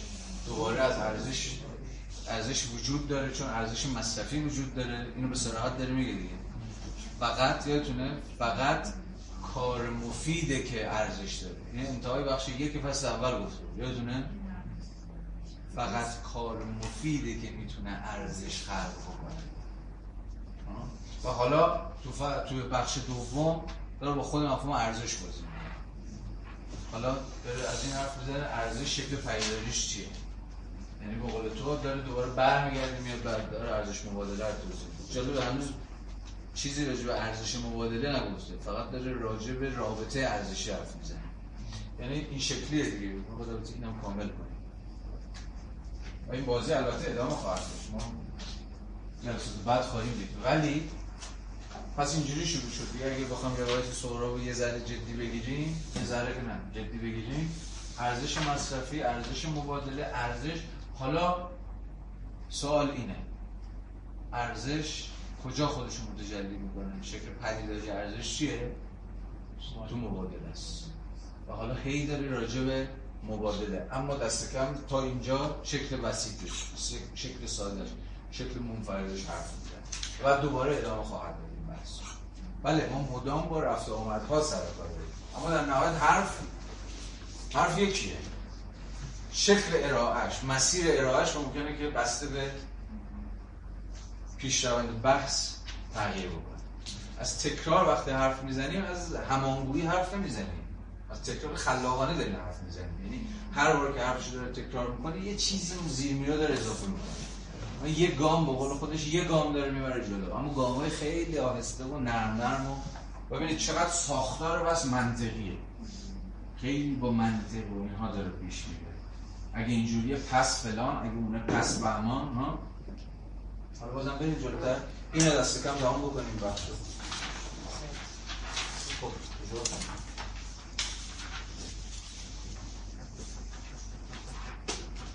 آها داشتیم انتهای صفحه 79 رو میخوندیم که رفیقمون گفته بود که اگر کارهای کیفیتا متفاوت مثل خیاطی، بافندگی، نجاری، فر غیره و غیره می‌تونن با هم برابر قرار بگیرن از این حیثه که همشون جوهر یکسانی دارن. که چیزی نیست جز کار انسانی خط دوم از آخر رو بخونیم. اما معادل قرار دادن خیاطی با بافندگی در حقیقت خیاطی را به آن چیزی تبدیل می کند که به واقع هر دو نوع کار که در هر دو نوع کار برابر است. یعنی به خصلت مشترک آنها که کار انسان به این ترتیب به نحو غیر مستقیم گفته شده که بافندگی نیست تا جایی که ارزش می بافد؟ هیچ وجه تمایزی با خیاطی نداره. یعنی داره میگه ببین این دوتا هم از هم متمایزن هم متمایز نیستن اساسی که خب خیاطیه اون مثلا بافندگیه خب متفاوتن اوکی دو تا کار متفاوتن دو تا زاده اصلا تقسیم کار دو تا تخصص متفاوت بخوام. دو تا مهارت متفاوت بخوام. اوکی از این حس متفاوتن. ولی از این حسی که جفتشون کارن کار انسانیت یعنی مستلزم صرف مقدار انرژی هم با هم هیچ تفاوتی نداره. جفتشون صرفا مصادیقی از نوع مصادیقی از یه امر کلی هم به نام کار خودش پس به صراحت داره میگه. به این ترتیب به نفع غیر مستقیم گفته شده که بافندگی نیست. تا جایی که ارزش میبافد هیچ وجه تمایزی با خیاطی ندارد. و بنابراین آن هم کار مجرد انسانی است. یادمون نمیره که کار مجرد انسانی کارش جوهر آفرینی است ببخشید. ارزش آفرینی است هر کار مجردی ارزش می مستقل از اینکه چی باشه. تنها تجلی هم ارزی بین انواع متفاوت کالاهاست که عملا با تحویل انواع متفاوت کالا نهفته در انواع متفاوت کالاها به کیفیت مشترک کار انسانی به صورت به طور کلی خصلت خاص کار ارزش آفرین رو بروز می‌دهد. خیلی جمله پیچ چیز بود. چگال میگن؟ تشورده میگن چگال؟ چگال بود یه بار دیگه باید بخونمش. یه بار دیگه باید بخونمش. یه ذره آرومتر. تنها تجلی هم ارزی بین انواع متفاوت کالا هاست تجلی هم ارزی. بین انواع متفاوت کالا مثل همین. هم ارزیشون ها هم ارزی دو سمت ماجرا که دو تا کار متفاوت بوده متجلی شده در این رابطه. ها؟ میگه تنها تجلی هم ارزی بین انواع متفاوت کالاهاست که عملا با تحویل با ریداکشن انواع متفاوت کار نهفته در انواع متفاوت کالاها. یعنی مثلا اینجا خیاطی اینجا بافندگی به کیفیت مشترک کار انسانی به طور کلی. یعنی تقلیل یعنی تحویل کار انزمامی به کار انتظاری. خصلت خاص کار ارزش آفرین را بروز می‌دهند یعنی سادهش میشه. یعنی تنها با تقلیل کار انزمامی به کار انتظایی که جوهر مشترک هم کالای آب و هم کالای به رو عیان می‌کنن هست که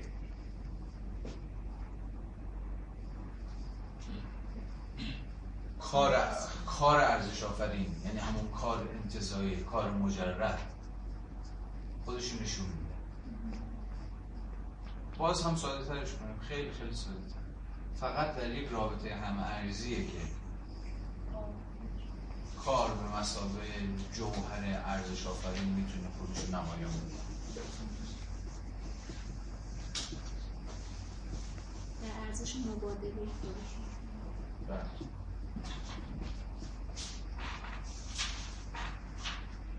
با این همه کافی نیست که خصلت ویژه کار رو که ارزش پارچه کتانی رو می‌سازد با این همه کافی نیست که خصلت ویژه کار که ارزش پارچه کتانی رو می‌سازد تجلیه نیروی کار انسان در حالت سیاد خود یا کار انسانی ارزش میآفریند اما خودش ارزش نیست. کار تنها در حالت انقیاد یافته خود انعقاد یافته خود. کار تنها در حالت انعقاد یافته خود یعنی در شکل شیعیت یافتهش به ارزش تبدیل میشه یعنی کار حتما باید ابجکتیوای بشه. کار حتما باید همین شکلی پیدا بکنه مادیت پیدا بکنه. شیعی بشه. به قول خودش انعقاد پیدا بکنه. یعنی وارد ساحت ابجکتیویته بشه تا بتونه به ارزش تبدیل بشه. و همین کار به خودی خود ارزش نیست. کار فقط زمانی که در شی خودش رو عینیت میبخشه هست که ارزشه یا به ارزش تبدیل میشه. به تعبیر بهتر کار زمانی که به کالا تبدیل میشه ارزش سادش کن برای اینکه ارزش پارچه کتانی به عنوان لخته ای است لخته و انعقاد و عینیت و شیعیت و اینا اینا همه مفاهیم معادله با هم میگه لخته انعقاد. اینا مفاهیم هم خانوادن دیگه. کار باید منعقد بشه. کار باید مثل لخته بشه. متبلور بشه عینیت پیدا بکنه مادیت بکنه. در کالا تا بتونیم تا بتونیم ارزش آفریده. ساده ترش میشه که کاری که نتونه کالا بسازه ارزشی هم نتونسته برای اینکه ارزش پارچه کتانی به عنوان لخته ای از کار انسانی تجلی یابد کار انسانی باید عنوان عینیت تجلی یابد عینیتی که از لحاظ چیز بودن با خود پارچه کتانی تفاوت داره.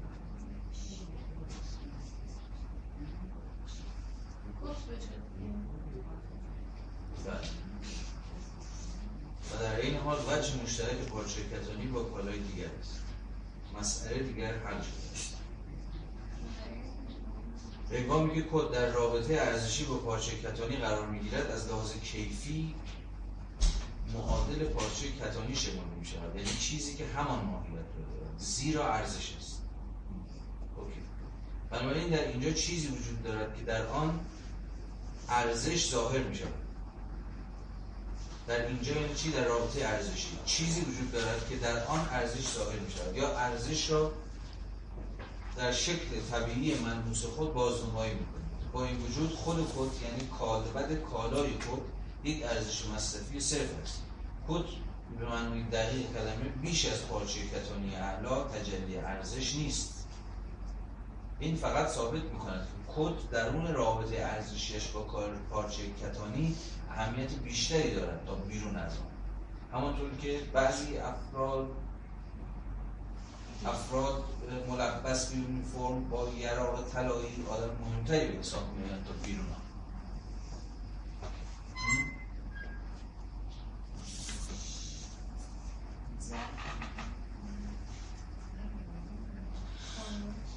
حرفش ساده است دیگه دارم میگه کالاها در رابطه ارزشی که با دیگر کالاها دارن برای ما مهمترن تا به خودی خود تا در کسفت انفرادی خودشون در انزهای خودشون در جریان تولید کت نیروی کار انسان به شکل خیاطی عملا صرف شده است. بنابراین کار انسان در کت انباشته شده است. به این معنا کالاها در حکم کار انباشتن کار انعقاد یافتن کار لخته شدن کار مادیت یافتن. از این منظر کت حامل ارزش است. از چه کت حامل ارزش است؟ از که کار درش نجات پیدا کار درش متجلی شد. هرچند حتی اگر می توانستیم از لابلای تاربوت نخنما شده کد درونش را ببینیم هرگز این ویژگی را نمیافتیم باز ادامه همون مسئله عینیت شب احوار رو کد در رابطه ارزشیش با پارچه کتانی تنها بر مبنای این جنبه یعنی به عنوان ارزش کالبد یافته به مسابه کالبد ارزش در نظر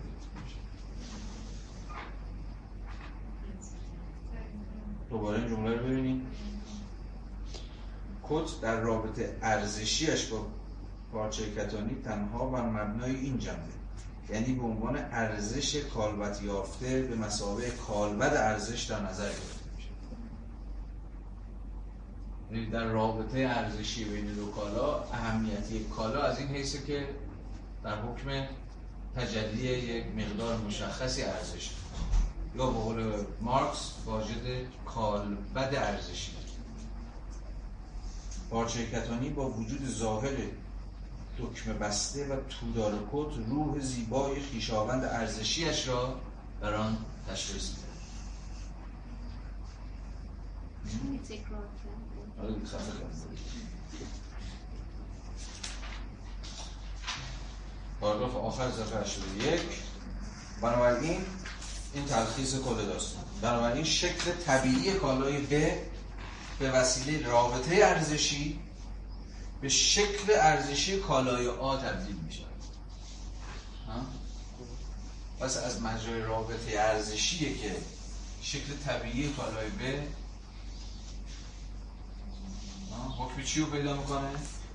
شکل ارزشی کالای آ یعنی ارزش کالای آ خودش رو در کالای ب متجلی به بیان دیگر کالبد کالای ب به آینه ای برای ارزش کالای آ تبدیل میشه پس کالای آ از طریق رابطه ای که با کالای ب به عنوان کالبد ارزش و مادیت یافتن کار انسانی برقرار می‌کند ارزش مصرفی ب را به ماده ای برای تجلی ارزش خودش بدل ارزش کالای آ که به این ترتیب در ارزش مصرفی کالای ب تجلی یافته است شکل نسبی ارزش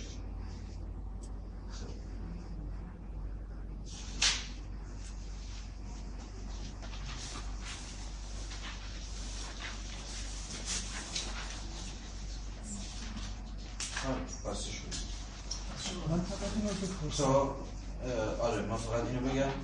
تا ابتدای بند ب صفحه 82 مرسی خسته باشید